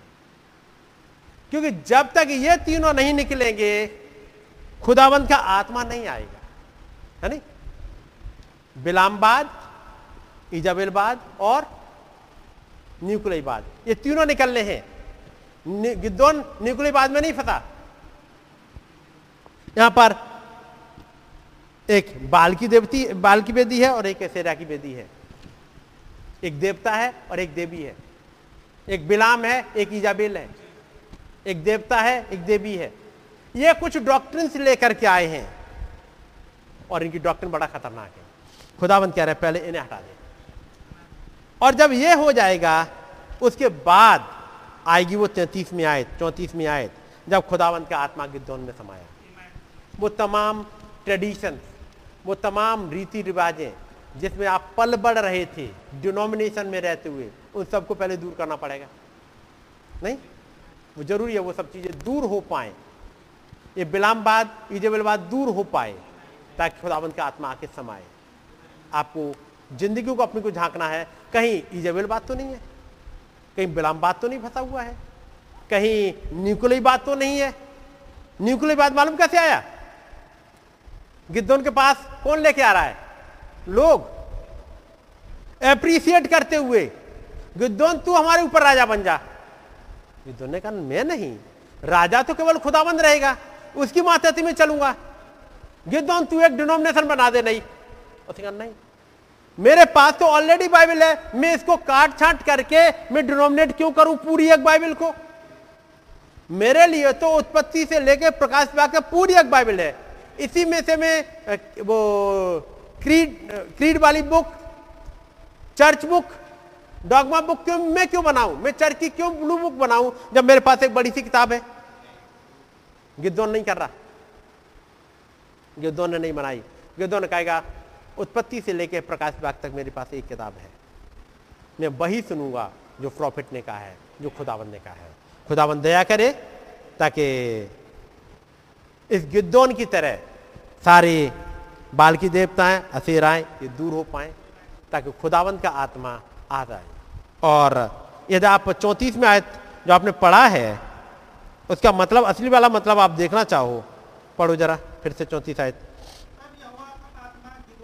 आया। अंग्रेज़ी में और हिंदी में नीचे क्या लिखा हुआ है? जी चौंतीस मूल में आ, आत्मा ने गिदोन को पहन लिया। तो क्या होगा? तब यहोवा के आत्मा ने गिद्दोन को पहन लिया।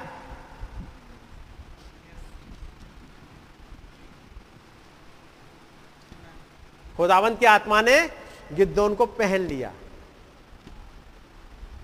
ये चाहिए एक कपड़ा, एक पहनने वाला, जो खुदावंत ने प्रोवाइड किया है, ताकि पहना जा सके।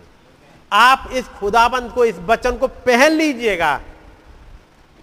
और यदि आपने इस वचन को पहन लिया, वचन को अंदर रख लिया है, खुदाबंद अपने आप आएगा। खुदाबंद का आत्मा आएगा, आपको लीड और गाइड करेगा। गॉड ब्लेस यू, मैं ही बंद करूँगा। टाइम चुके हो रहा है। कुछ और चीज़ें रह गई हैं, खुदाबंद चाह तो नेक्स्ट टाइम देखेंगे। आइए अपनी आँखों को बंद करेंगे। खुदावंत प्रभु यीशु मसीह, आपके नाम की स्तुति और महिमा हो। आपके महान अनुग्रह के लिए आपने हमें अपने वचनों में बनाए रखा है। आपके नाम की स्तुति हो खुदाबंद। आपने दया करी ताकि बातें हमारी सोल में उतर सकें। हमारी मदद करें प्रभु, ताकि हर एक असेरा, हर एक बाल हमारी ज़िंदगी से ख़त्म हो सके। हर एक निकली बात हमारी ज़िंदगी से निकल जाए, ताकि आपका आत्मा हमारे अंदर बहुतायत से रह सके प्रभु। आप ही हमारे अगुवा हों, आप ही हमें गाइड करें। हमें हम्बल बनाइएगा जैसे नबी ने कहा, हो खुदाबंद हमें भी हम्बल बना दीजिएगा, ताकि केवल और केवल आपकी मर्ज़ी को पूरा कर सकें। इस झुंड के साथ हो, जिन बातों को सुनाए प्रभु, वो हमारी सूल में उतर जाएँ, उन पर मनन कर सकें और आपके साथ चल सकें। हम सबके साथ हो, अपनी दया अनुग्रह बनाए रखें। तमाम भाई बहनों को जो जगह जगह सुन रहे थे एक को अपनी दया, अपने अनुग्रह बनाए रखें। हमारी विनती को सुने और कबूल करें। प्रभु यीशु मसीह के नाम में, आमेन। आए हमारे पिता, आप जो आसमान में हैं, आपका नाम पाक माना जाए। आपकी बादशाही आए, आपकी मर्ज़ी जैसे आसमान में पूरी होती है, ज़मीन पर भी हो, हमारी रोज़ की रोटी आज हमें बख्श दें। जिस प्रकार से हम अपने कसर वालों को माफ़ करते हैं, हमारे कसूरों को माफ़ करें। हमें आजमाइश ना पढ़ने दें, बल्कि बुराई से बचाएँ। क्योंकि बादशाहत कुदरत और जलाल हमेशा